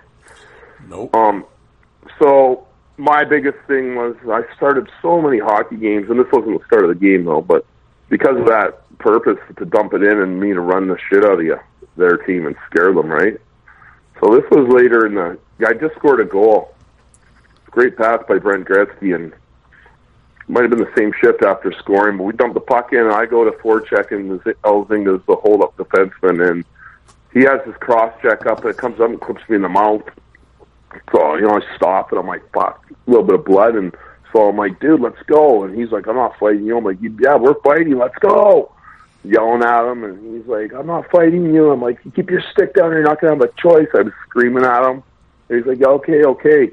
And I turn to skate away, and this guy grabs me by the back of my jersey and boots me in the back of my legs, and my left skate gets cut underneath me, and just I guess the whole arena could hear it just crack and pop. And I knew from breaking my other leg before, I'm like, oh my god, like not again. And sure enough, when I'm laying on my back on the ice, I look down at my foot. It's, my toes should be pointed towards the sky. Well, my toes are flopped over to the left, completely flat. And I'm like, fuck, here we go again, man. Unbelievable. So, there we go. Second stretcher ride to the SmackDown Hotel. Off I go. So, you know, that takes a toll on a guy, man. It takes a toll on your body. So, um, I don't know at that time how many surgeries I've had. I know how many I've had now. I've had 17 to try to repair my body, and it's not in very good shape, let's say. Yeah. And I believe that that one from Elzinga was the start, the beginning of the end for me. Um, you know, I came back and all that, but I never played a full season again, I don't think. So the last year I played a full season of hockey would have been in um, Corpus Christi. Yep. Yeah. So that's So the how hard? of the end yeah. there. So I mean, obviously that rehab throughout the summer was probably just brutal. Did um, did you think you were going to play at all, or were you? Well, I thought I was because the doctor told me that that's a career-ending injury. Injury. This is the second time I heard this. Yeah. Career ender, you can't play anymore. I'm like, oh yeah, like that's honestly the type of person I am. I just need someone to tell me that I can't play again, eh? Because I know the doctors now they're they're giving you the worst case scenario because they have to. But me, I'm the type of guy that's like, you don't. He's not deciding if I can play hockey again. I'm deciding if I can play hockey again. And so, I remember hitting the rehab so hard that actually by before the season was over and playoff time, I was actually skating at practice again. But I couldn't. I was. I wasn't able to play. But I was out on the ice skating. So pretty incredible. Did you stay in Danbury the whole time? No, I wanted to. We the Galantes set us all up on lakes in a private gated community in houses on the lakes, Candlewood Lake, in New Fairfield. So I'm like, oh, we should stay for the summer. So I'm like, oh, I'll just go see. uh Ask the landlord who we became friends with, well, what he charges for rent, and it's like for June and July and August, it's like ten thousand US a month rent. So I'm like, yeah, uh, okay. So we went home. Um, I had to come back in the summer to have the hardware removed from my legs Yeah. because they don't like to keep that. s- Because if you get tra- have severe trauma again, it's even if it gets mangled the leg, it's, it's you're done because the hardware's in there. So I came back for ten days and stayed with the Galantes, and you know, was uh, lived at their house with them, and me and AJ, we got along real good. I love the kid. Um, you know, 18 year old GM. Some people might be like that's a joke. It's not real. Let me tell you, the kid did his job, due diligence, and though he was, you know, not many 18 year olds are going to get that opportunity. The guy deserved the opportunity and did his job really well, and was. um we got along great, and we had just wars on uh, playing NHL hockey. You'll say he was better than me, but like I'll tell you right now, like uh, I had at least a 750 winning percentage against him. I'm not afraid to say that. So it was great to um, see him this August. Um, I got to see him. Um, I got to see uh, Jimmy Galante, AJ, and uh, our old equipment manager T-Bone Tommy Pomposello, who is just uh, he's he's just quite the character, man. This guy's crazy. it's crazy funny. So Oh, I mean the stories are Yeah. out there, and I'm I'm so looking forward to the movie, and I mean that'll be great, and uh, or the documentary or whatever's coming. But uh, that'll, Yeah, yeah. that'll be so cool. Um, well, so well, obviously the next year you you play the 36 games, but of course, I mean you got to have that game with Elzinga circled, and uh, Ab- abs- absolutely. It's how how are you um, just like you probably just coming out of your skin that night to kill this guy? I was, uh, yeah, very quiet, very to myself, very focused. And what I didn't want to do is, um, I didn't want to come right out of the right out of the gates and do it. I wanted to see. I like that. Um, what do you call it? What would I say? The anticipation build up. Yeah. Well, but I'm going to cut you off just for a sec. Did the obviously the league knows this shit's going down? Did anybody from the league step in and say, "Hey, like, did they say anything to you?" No, I probably wouldn't have talked to Brissell or uh, what was the other guy's name? Richard. Uh, do you remember? No, I don't remember. I, I don't know. They might have tried contacting us, but I don't think uh, Jimmy probably would uh, never sent a message or wouldn't let them talk to me. So I never heard from the league. Okay. I don't think they probably contacted the Trashers, but there's no way Jimmy Galante is telling me not to not to go and get exact revenge. I'll Well, tell you that. Not a chance. These guys had the camera set up. You can see on the video. They were prepared to make it super little so the league could get minimum off the video to suspend me. So have you seen? You've watched, obviously watched the YouTube video, I'm sure. Yep. So they were all set to shrink that video so no one could see what was going on. And trust me, there was some extra stuff going on. But anyways, I didn't want to get right to it. I wanted to kind of build the anticipation. Maybe let Kalamazoo think that, uh, oh, maybe nothing's going to happen. I mean, what's the rush? We got 60 minutes here, right? yep. I know what's going to happen. And but I eventually I just couldn't hold on with it any longer. And um, I thought I picked a good, pretty good spot to attack them. I let the play go back up ice. Tell you one thing that saved uh, Elzing a little bit was their goalie. I think his name was Joel Martin. Didn't take into account the goalie jumping in on me. So they give kudos to the goalie jumping in because I waited for pretty much the rest, except for me and Elzinga, to move up ice. So you got eight guys on the other end, and me and Elzinga on one end. I'm like, going to take a little bit of time here to do some work on this guy. So Martin got in there, which is good for him. But um, you know, in the end, I didn't see him leaving on a stretcher. And I know I said in a in an interview before, which really rattled a bunch of people, that I would like to see him leave on a stretcher and a body bag. Well, that's the fucking truth. That guy cheated me right out. He didn't need to do that. Yep. So I still believe that I owe that guy if I ever come across him. Obviously, I I'm not that type of person anymore. I have to think about uh, who I am as a coach and a hockey director, and I have kids. But it is in the back of my head that we're even. I don't think we're even. I didn't see his leg break. Did he uh, No. when it happened? Did he ever reach out to you at all? Never. Yeah. The only person that reached out when I was in the hospital was uh, my owner. Brought his address of where he lives. I believe it's somewhere else in Illinois, and asked, "Do I need to send some people to visit this guy?" which I declined and said I would really like to do it myself if it comes down to. Nice. And I won't say which owner that was. Uh, we're all good. It's all good. It's uh, yeah. Well, well, there you go. There's uh, well before the uh, before we leave Danbury, there's a couple. I know you had a couple tilts with uh, Matt Goody as well. Oh yeah, three in one night. Yes, Yeah, yeah. big dude. How'd those go? Good, good, good, good, good fights. Um, I probably shouldn't at the end. I let him off the hook on the third one, but his face was just battered. I, I don't remember being a nice guy like that, but Well, when I was hitting him, blood was splashing in my face too, so it was kind of nasty. And he's a younger guy. I thought, I think he got a, he might have got a tryout with the Boston Bruins from that, off of that, and then played in Providence, I believe. So, but I, again, he wasn't much of a player, but big guy, tough, tough kid, tough kid. I hit him with a, I hit him with some everything I had, pretty much. He's still standing there, so good for him. well, and another fight I just wanted to throw at you, just uh, some Chris Shaw character. I think we heard Uh-huh. of, we heard of him. How did that one go? Yeah.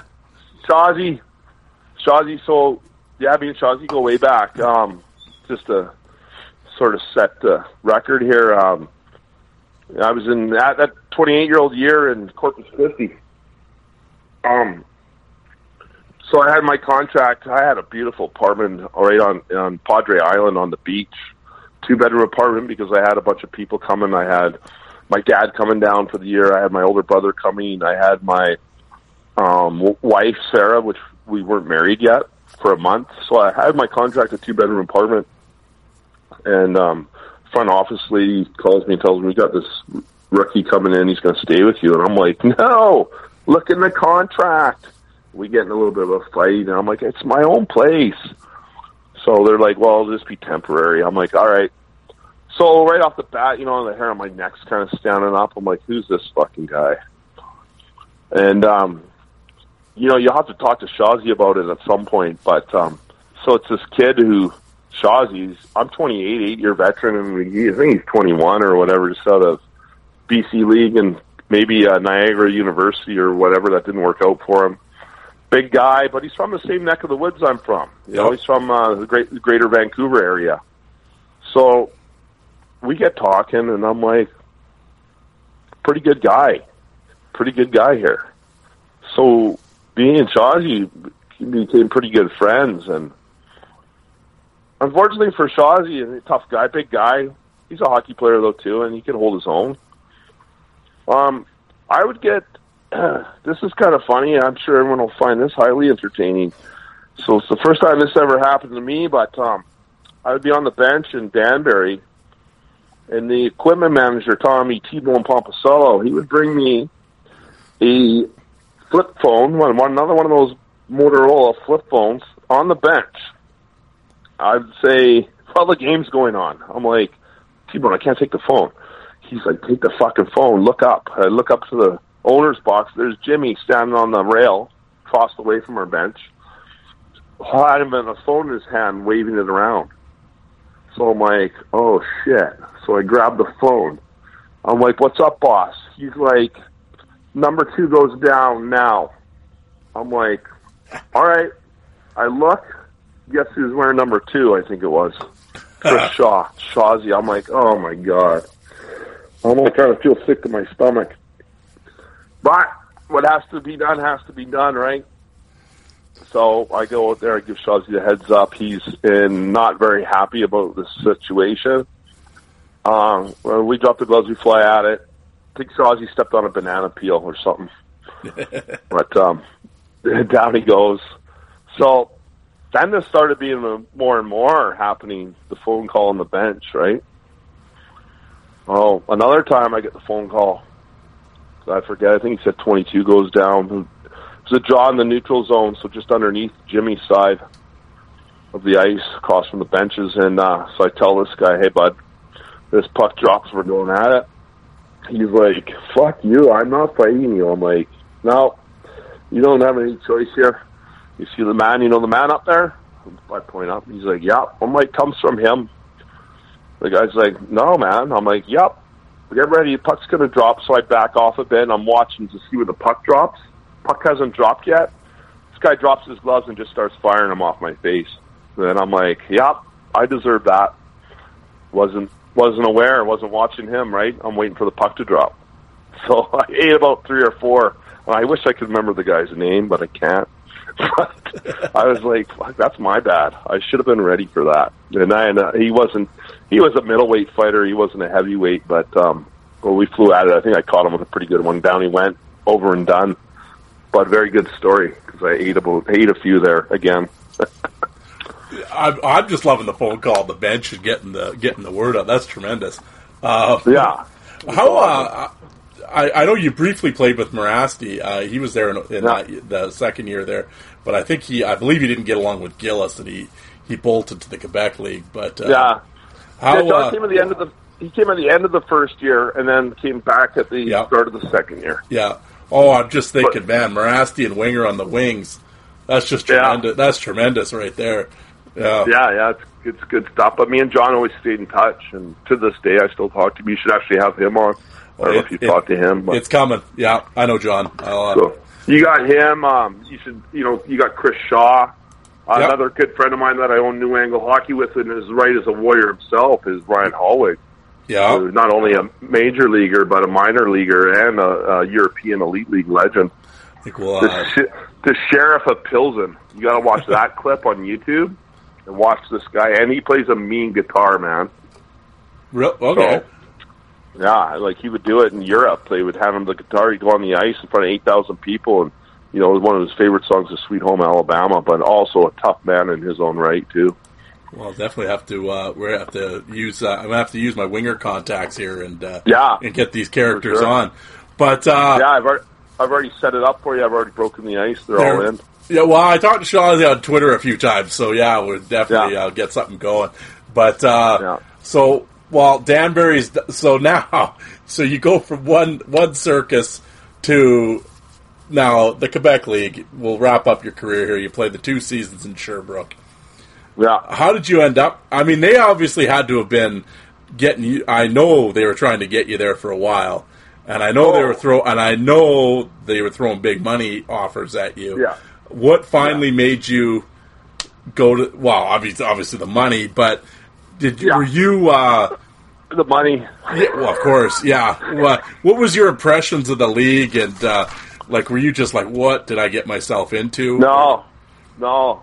It's uh, it was on my bucket list. I had to, uh, I had to um, go through that league before I ended my career. I already made a pact with myself Yeah. that um, you know, if you want to, if you want to become legend or you want to cement your legacy, you have to go to the toughest place on the planet of whatever you're doing. And at this time, it's hockey, and the LNH is the was or is the world's toughest hockey league, and something that I had to go experience for myself while taking a very um, good payday. Did, uh, well, we're not going to get it. Uh, yeah, I'm not going to ask you your taxes or anything, but Yeah. well, I will. Say, I will ask you this though: Did they pay you everything they said they were going to pay you, or Um, I got or did I you get stiffed at the end? I got no, I, not at the end. I got stiffed um, when I came under um, injury.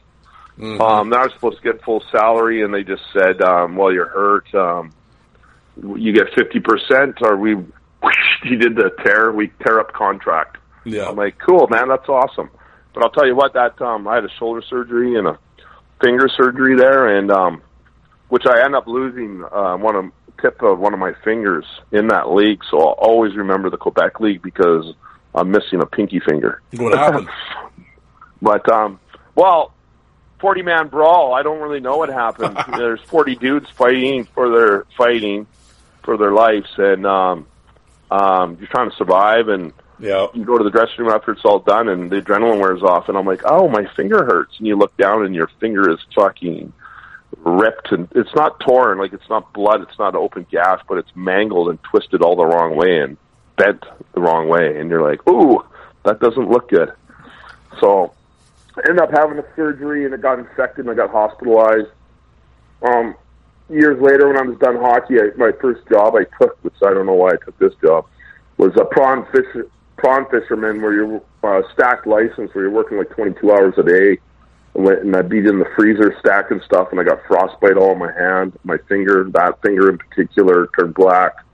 Um, then years later, I did concrete flat work for a long time, and you're handling um, steel poles on different tools in the freezing cold, and frostbite again, and just nothing but trouble with that finger until I finally went to a hand specialist where he removed it. Thank God. So wouldn't let me keep it. I wanted to keep the tip, but they took it from me. But um, yeah. Well, when you were playing it, I've I've heard the stories. I've talked to guys, you know, Swanson. I had friends coaching the league and stuff. Um, yeah.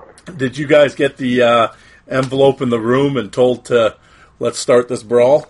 Did you get ever get that one? Uh, you know what? I'll tell you a funny story. Well, my first game in the Quebec League, I'd never been in a bench clearing brawl before.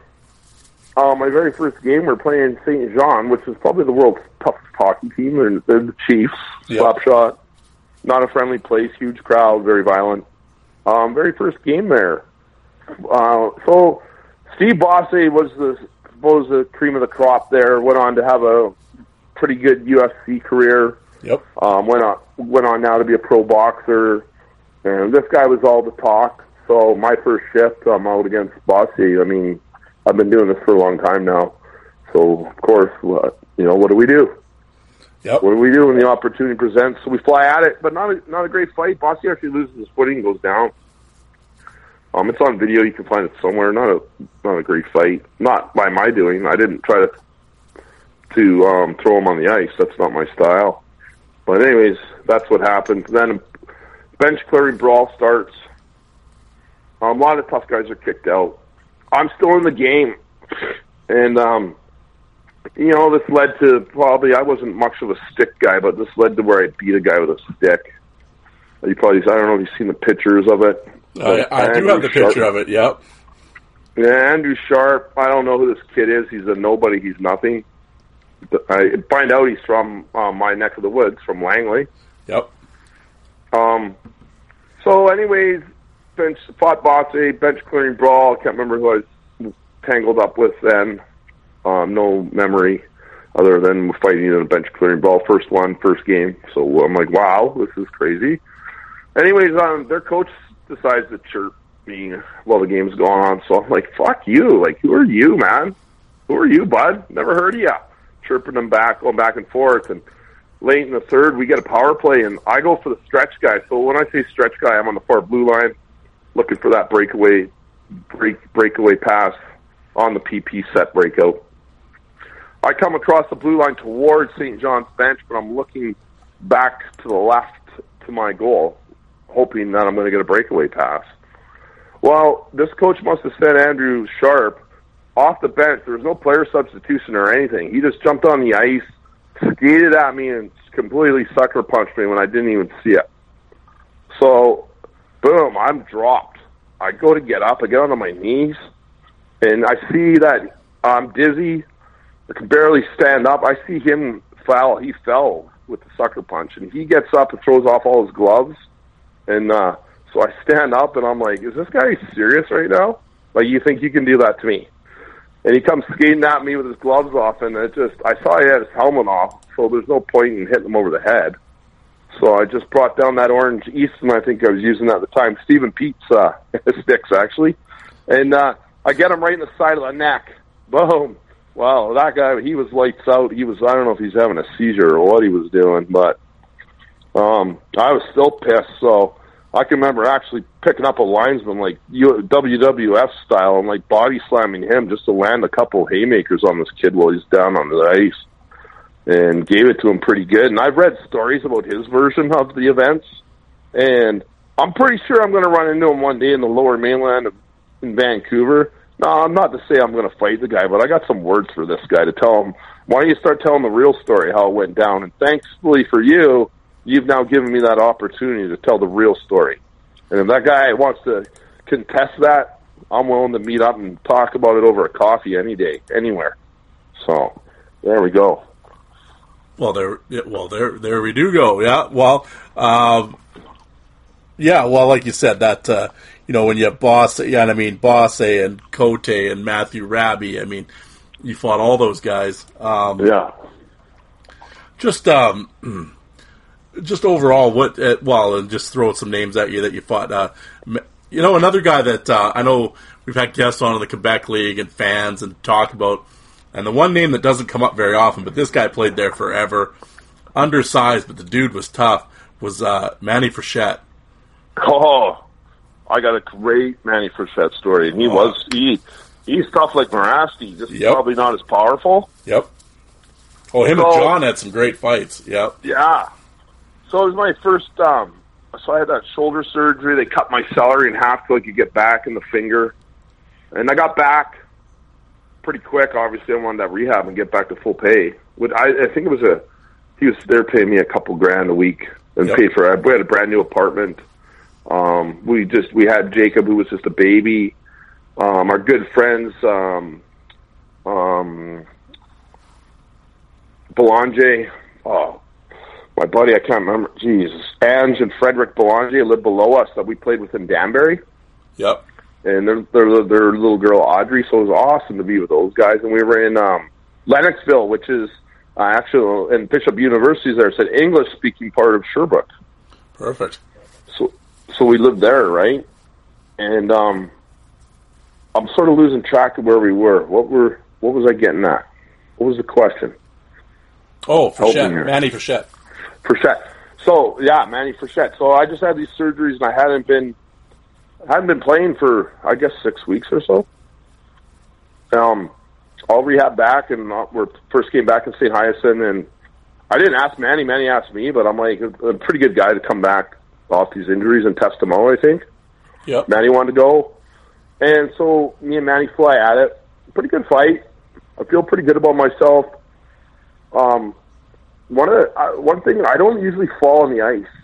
Very rarely. Found out more so in the Quebec League. I would just off balance. You know, I don't usually get like that. But I went down by Manny, not through a punch, but through that after we fought a while. But at one point, Manny was. I had him in a clinch, pulled him in, and given him some uh, dirty boxing in tight, some uppercuts and stuff. And Manny went to the body with about five body shots. At the time, I thought they were pretty funny. And uh, we, I fell down. Good fight, good fight. We see each other. I go to the box. I'm sitting in the penalty box in St. Hyacinthe, and then my gut starts rumbling. I'm like, oh, this, what is that? By the time five minutes was up, man, like I'm not kidding you. I had to race across the ice, run to the dressing room. I'm tearing off my gear. Not this is not a word of a lie. I had to get to the toilet, sit down, and Oof, it just dropped out, man. The guy actually knocked the shit out of me. like literally, literally. True story. Just dropped out, man. I couldn't I'm like he just I was laughing. He knocked the shit out of me. He really did. well, well, there pretty you go. good. But Pretty yeah, good Manny Frechette story. Matt, Manny Frechette's a bad dude, man. That guy played in that league yeah. forever and put up numbers. Yeah, yeah, yeah. But uh, yeah, for yeah. anybody listening out there, just for the Sherbrooke team, this is the Sherbrooke team I'm talking about. Uh, just to yeah. give people the idea of the lineup. So we have you, um, Craig Brunel, Simon Robidas, Mike Varhog, JF St. Laurent. I mean, Mark Black. I mean, you know, I mean, Belanger. I mean, it's uh, Page. I mean, it's just on and on and on. It's like uh, ah, there's another guy too, uh, Chiquan. Forget his first name. He's a Quebec police officer, but oh, tough, David, tough middleweight too. Yeah, David Chikwan, tough guy too. Yep. Just list goes on and on and on. Yep. Yeah, and like you said, it's just uh, just line them up and down. You know. Louis Bedard. Yes. Yeah, and your set. Yeah, um, he was he was there in your second year. Um, no, first year. He was gone the second year. Oh, okay. Um, yeah, yeah. He went to Trois, Trois Rivières. Yes, yes. Yeah. Um, yeah, well, just uh, just in general. well, and you t- talked about him before, and I know he was, uh, you know, with his eighty some fights, he was fighting everybody. Um, you're running with uh, McMorrow. Yeah, a few times. I fought him quite a few times. Um, I know. I know. Talking to Mirasty was frustrated with him too. And um, Varhog hated him. I hated what he did to Varhog all the time. Like, yeah, just grab on his neck and hang on by his neck and try to jersey him. Like that's why. Finally, that one fight you'll see on YouTube, I decided to undo everything, all my tie downs, and I'm like, I'm done with this clown. Like, done with him. And that turned out into pretty entertaining fight with I geared down and got some ground and pound in him, some good shots. Um, remember the first time I fought him, I actually we fell, we got up, we fought again. I caught him with a beautiful left hand, and as soon as I you hit the guy with a clean shot, that's all he does is grab you by your neck and your jersey. It's just brutal. Like, are, what are we doing here? Are we jersey wrestling each other, swinging by each other's necks, or are we trying to throw punches? And as soon as the guy would get caught, that's all he'd do. He's the jersey master. And then he'd skate around shooting the guns, acting like he won. What did you win? Uh, last time I checked, the point of a hockey play was to punch each other in the face, not to wrestle you down by your neck. So, well, and another guy, don't like him. another guy you fought a couple times was, uh, was my boy, long hair from your neck of the, from out in, from out in uh, Lavington, BC, uh, Curtis Swanson. Yeah, where, where did this guy come from? He's a great guy. I talked to him after we'd fight at the games, and well, I have no idea where this guy came from or what. Well, what like, I know what he's all about, but Yeah. um, I don't know how he ended up in the Quebec League. Or Uh, my fr- my friend Kurt got him there, and uh, he came out of Junior B. Slave Lake could barely skate, and uh, my buddy Kurt just liked him and played him, and then uh, and he was in he was in the Quebec League at 19 in in, uh, in Thetford Mines, and he was like the only guy crazy. they had, and just well, Swanee's utterly fearless. I mean, you can hit Yeah, him with a bat. You can hit him with a bat, and it doesn't matter. He's gonna just keep Yeah. coming. But uh, and he just loved doing it. Like he always said, I want my two fights, and then I can go have my beer. That was his whole yeah, yeah, deal. yeah.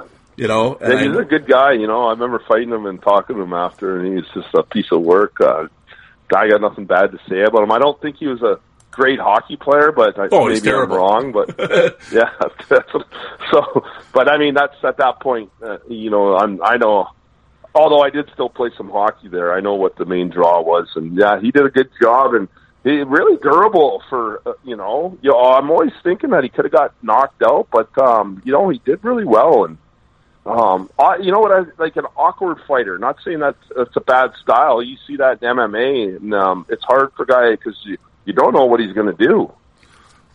So Yeah, he's just kinda tough just- tough opponent to to adjust to, and not really a traditional hockey fighter. Kind of he'll swing backhand fists at you, and all sorts of crazy stuff you don't see like uh, fighting like in the NHL camps or in the American Hockey League or or that. Right? So pretty cool. Pretty cool. Yeah, and uh, well, I'm just gonna. I know I've kept you for a long time here, and you've told some great stories. I'm just gonna throw a couple last names at you. And uh, Okay. one of the guys, and he played in that league, and he was around in the binders, and he's a character, and I know you fought him. Was Brandon Christian? Oh yeah, yeah, yeah, yeah. He's a big dude. Yeah, he is. Yeah, he's haywire. Yeah. yeah, yeah. Yeah, I don't. I sometimes he had good fights, and sometimes he was just um The dancing bear. like a sack of like a sack of potatoes. yeah. But um, yeah, last time I fought him, uh, he jumped me and um, got him down. I was hitting him a few times. We got up. And he ended up banging my head off of uh, the net, off one of the posts. And whether it's intentional or not, I have no idea. But he's just a huge dude. Like, what do you think? He probably went at six four, six five, two seventy five, or something like that. Oh yeah, apparently at the end he was like three bills and just you know just Yeah, like- whatever. but he used to be a goalie and then decided to play Yeah, because eh, right. he wanted to Yeah, fight. yeah. Yeah, so Yeah, and Yeah. I had ran into him years ago in the Western Pro League when he was in Lubbock, and I was in Corpus Christi, me and Bumstead, and I think he ran one of our guys from behind, and we both jumped him. We're like, "Fuck this! Look at the size of this guy." we jumped. We were both a lot smaller, me and Bummer then, and I don't think that was our intention. We didn't talk about it. We were just both on the ice, so we both just jumped him, right? yeah, But um, that guy could take a mean licking. I'll tell you that. yep. Well, he did a But, long um, time. Well, and another guy from your neck of the woods, Tidball. I know you fought yeah, him too. I had a yeah, a good fight with uh, with Titter. Um, and we went and met up in the had a beer after we got tossed out. I guess that must have been our second fight each, and his eye was just shut. I remember bugging him, ah, Tanner, look at your eye, and he's like, fuck you. I'm like, here, I'll buy the first one. His eye was completely shut, but man, is he ever tough too? Oh, Holy smokes, that guy! That guy stuck around a long time, man. Oh, he was in that league forever, and like, Oh. I mean, and and like fifty fights a year for like five, six Yeah, years. yeah. It's like Jesus, man, you know. And then, yeah. and and the last one I'll throw at you, uh, and he was around for a long time, played a lot of leagues. Uh, was Jason Rushton? Yeah, yeah. I, I um played minor hockey against uh, Russ, and um, yeah, so we had a we were we knew each other from minor hockey. He played in uh, um, North Island, which is Port Hardy, Port Alice, Port McNeill, and I played in Powell River rep growing up in Bantam and that. And so I, I've known him since then. And then in the BC League, and uh, you know what? He used to be a hell of a player. Yep. Yep. And and, and just to turn to a straight fighter, like um, most of these guys we talked about today, they couldn't play hockey like I could. There's one guy right there that could. Yep. No. Um, but he like stopped playing hockey completely and just went in the straight gladiator fighting mode, right? Yeah. So got, got, his money in Quebec and just went for it, I guess. But uh, yeah, and uh, sneaky, tough, compact guy, strong guy, lefty. So I remember we fought in a little bit of a line brawl, but I already knew he was lefty, right? So I just I tied that left up, and um, my left was my um, left was real good, a lot better than his right. So he ended up going down, but wasn't I didn't like knock him out or nothing like that. Um, I think I ended up giving him a judo toss and hurt his elbow. He was when he went down because there's you know five other fights going on, so um, maybe dirty. I didn't really mean it to hurt him like that, but uh, in the end, he was fine, and he's a tough guy and was a good, good, good hockey player. Yes, he was. Well, there, there yeah. we go. The uh, the journey of Brad Wingfield. It was uh, yeah, uh, that was awesome, man. That was uh, yeah. that was great. So uh, you wrap up. That's uh, 0708 was your final year in Sherbrooke there, and then uh, what what uh, what what are you doing nowadays? What what's Brad Wingfield up to these days? Yeah, what am I up to these days? So, like I said, uh, New Angle Hockey um, Development. Check us out on Facebook. Check us out on Instagram. We don't have a website up yet. That's with uh, my partners Chris Shaw and um, Ryan Hollweg. So trying to get spring um, spring programs for kids off the off uh, up and running. I don't know if we'll get it this spring, but we're um, you know we're working with different minor hockey associations, the Sunshine Coast Minor Hockey Association, where I'm our the hockey director here. Um, we're working with North Van Minor Hockey Association. These guys do some work with um, not so much with me because I'm on the coast, but my our company is working with the Burnaby Winter Club, North Shore Winter Club. Um, we're just trying to expand it. Um, right now, we've been doing summer hockey camps. It used to be called schools for um, kids and youth. Um, we've been running on the Sunshine Coast for the last two years. We're trying to expand. We're looking Holly's looking at um, trying to set us up in Pisen, Pilsen, sorry, in the Czech Republic, where he's a real big star, like real big. The sheriff of Pilsen. Um, we're trying to get that going. Chris Shaw, obviously, longtime junior head coach and uh, junior B, junior A. Um, we're trying to get something going up in Nelson in British Columbia, do a summer camp there. So we're really just getting this thing um, off the ground. Um, so right now, this is the way I feel, and I've been doing this since 2011 with my minor hockey association. Is unfortunately for me because of the way I played hockey and the stories we talked about, in most Canadian towns, you're sort of looking looked up at as a hero or a legend. Um, not so much for where I come from, I was blackballed, and because of the way I played hockey, I was told that I can't, wasn't able to coach kids um, in all this. Even, I've been doing hockey camps in the summer development for over 25 years, starting when I played junior hockey. But, anyways, I've worked myself right out of the hole to, to be a leader and a mentor in my community. Um, and it all comes back to I owe the game everything I have, every life skill all these guys we talked about that um, are my lifelong friends: Jeff Bumstead, John Mirasty, Chris Shaw, Ryan Hollweg, um, Kevin Homoka. Uh, the list goes on and on. Mike Barhog, um, all these guys. I'm probably forgetting a whole bunch. Sean Legault, Matt Sharuga. I mean, I could keep going on and on. I've all met these guys through the game, and that's taught me everything I know. And I mean, it's my duty. I believe that I, I give so much back to the game because I owe the game everything I have. And the best way you can do that is by passing on true hockey culture to the youth, especially where I live, which now we're trying to expand out and do it as a living. Um, you know, no more of this prawn fish prawn boats and yeah. concrete work and um, like I mentioned before, 17 surgeries. I have a spine issue in my lower spine, my neck, my ankles, my knees, shoulders, hands. Um, I just go, I don't want to do that work. I don't um, I want to be in hockey, and, and this is where we're heading the last few years. So, trying to make a career out of it, and what better way than to give back? So, New Angle Hockey. Check us out. Abs- absolutely, that's great that you're doing that, man. And uh, yeah, anybody yeah. listening, this guy, twelve year pro, he could teach you a thing or two. Don't be silly. So it uh, penalties or not, you got to play. So uh, yeah, yeah, for sure. No, that's great, and that you're in charge there, and uh, that's great to hear that people came to their senses and uh, and, and recognize that. But uh, no, for sure, man. I will. Like I said, I talk to Chris all the time on Twitter, and we'll we'll get your. I'll I'll pump your name up as much as I can out there. Um, in terms of the business and everything. And uh, yeah, thanks, thanks, Darren. Really appreciate that. And like I said, all these guys we mentioned, they're all I'm still in contact with them. I know they'd love to be guests on your show. Um, I know the I have great stories, but some of these guys probably have way better stories than me, or just as good. And uh, uh, it's just nice to network and um, you know and expand and and um, remember this stuff because there wasn't social media and stuff around at the time. So like I said, if I didn't have the chance to talk to you today, I wouldn't have remembered a, a bunch of this stuff. And I know there's still, I probably forget more stuff than I remember, but doing things like this is giving uh, insight, especially to the people that I'm close to, and I teach their kids into what a savage era it used to be and how we can transition as savages into uh, what what I am today, which is uh, you know a hockey citizen, a good citizen, giving back to the kids and teaching them the game the proper way. No, absolutely, and like I said, uh, you know, all us old school fans, we all, you know, we were always we were big fans of yours and and and Mirasty's and all those guys. And I've always said to everybody, I said that was the reason, the whole reason for this podcast, the Fourth Line Voice, yeah. to give you guys a voice and a platform. Because I think a lot of times now, I mean, everybody they kind of wanted that was hockey. They always like to, oh, that was hockey's dark time, and let's put that away and no one talk about that anymore.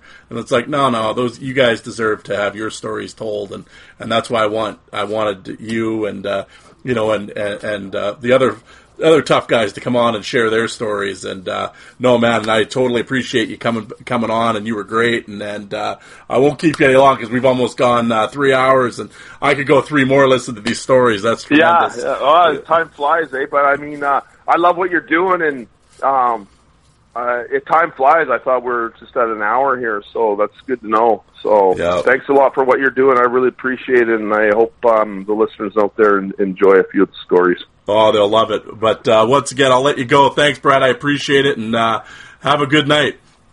Thanks, Darren. Have a good one. You Bye-bye. too, man. Take it easy.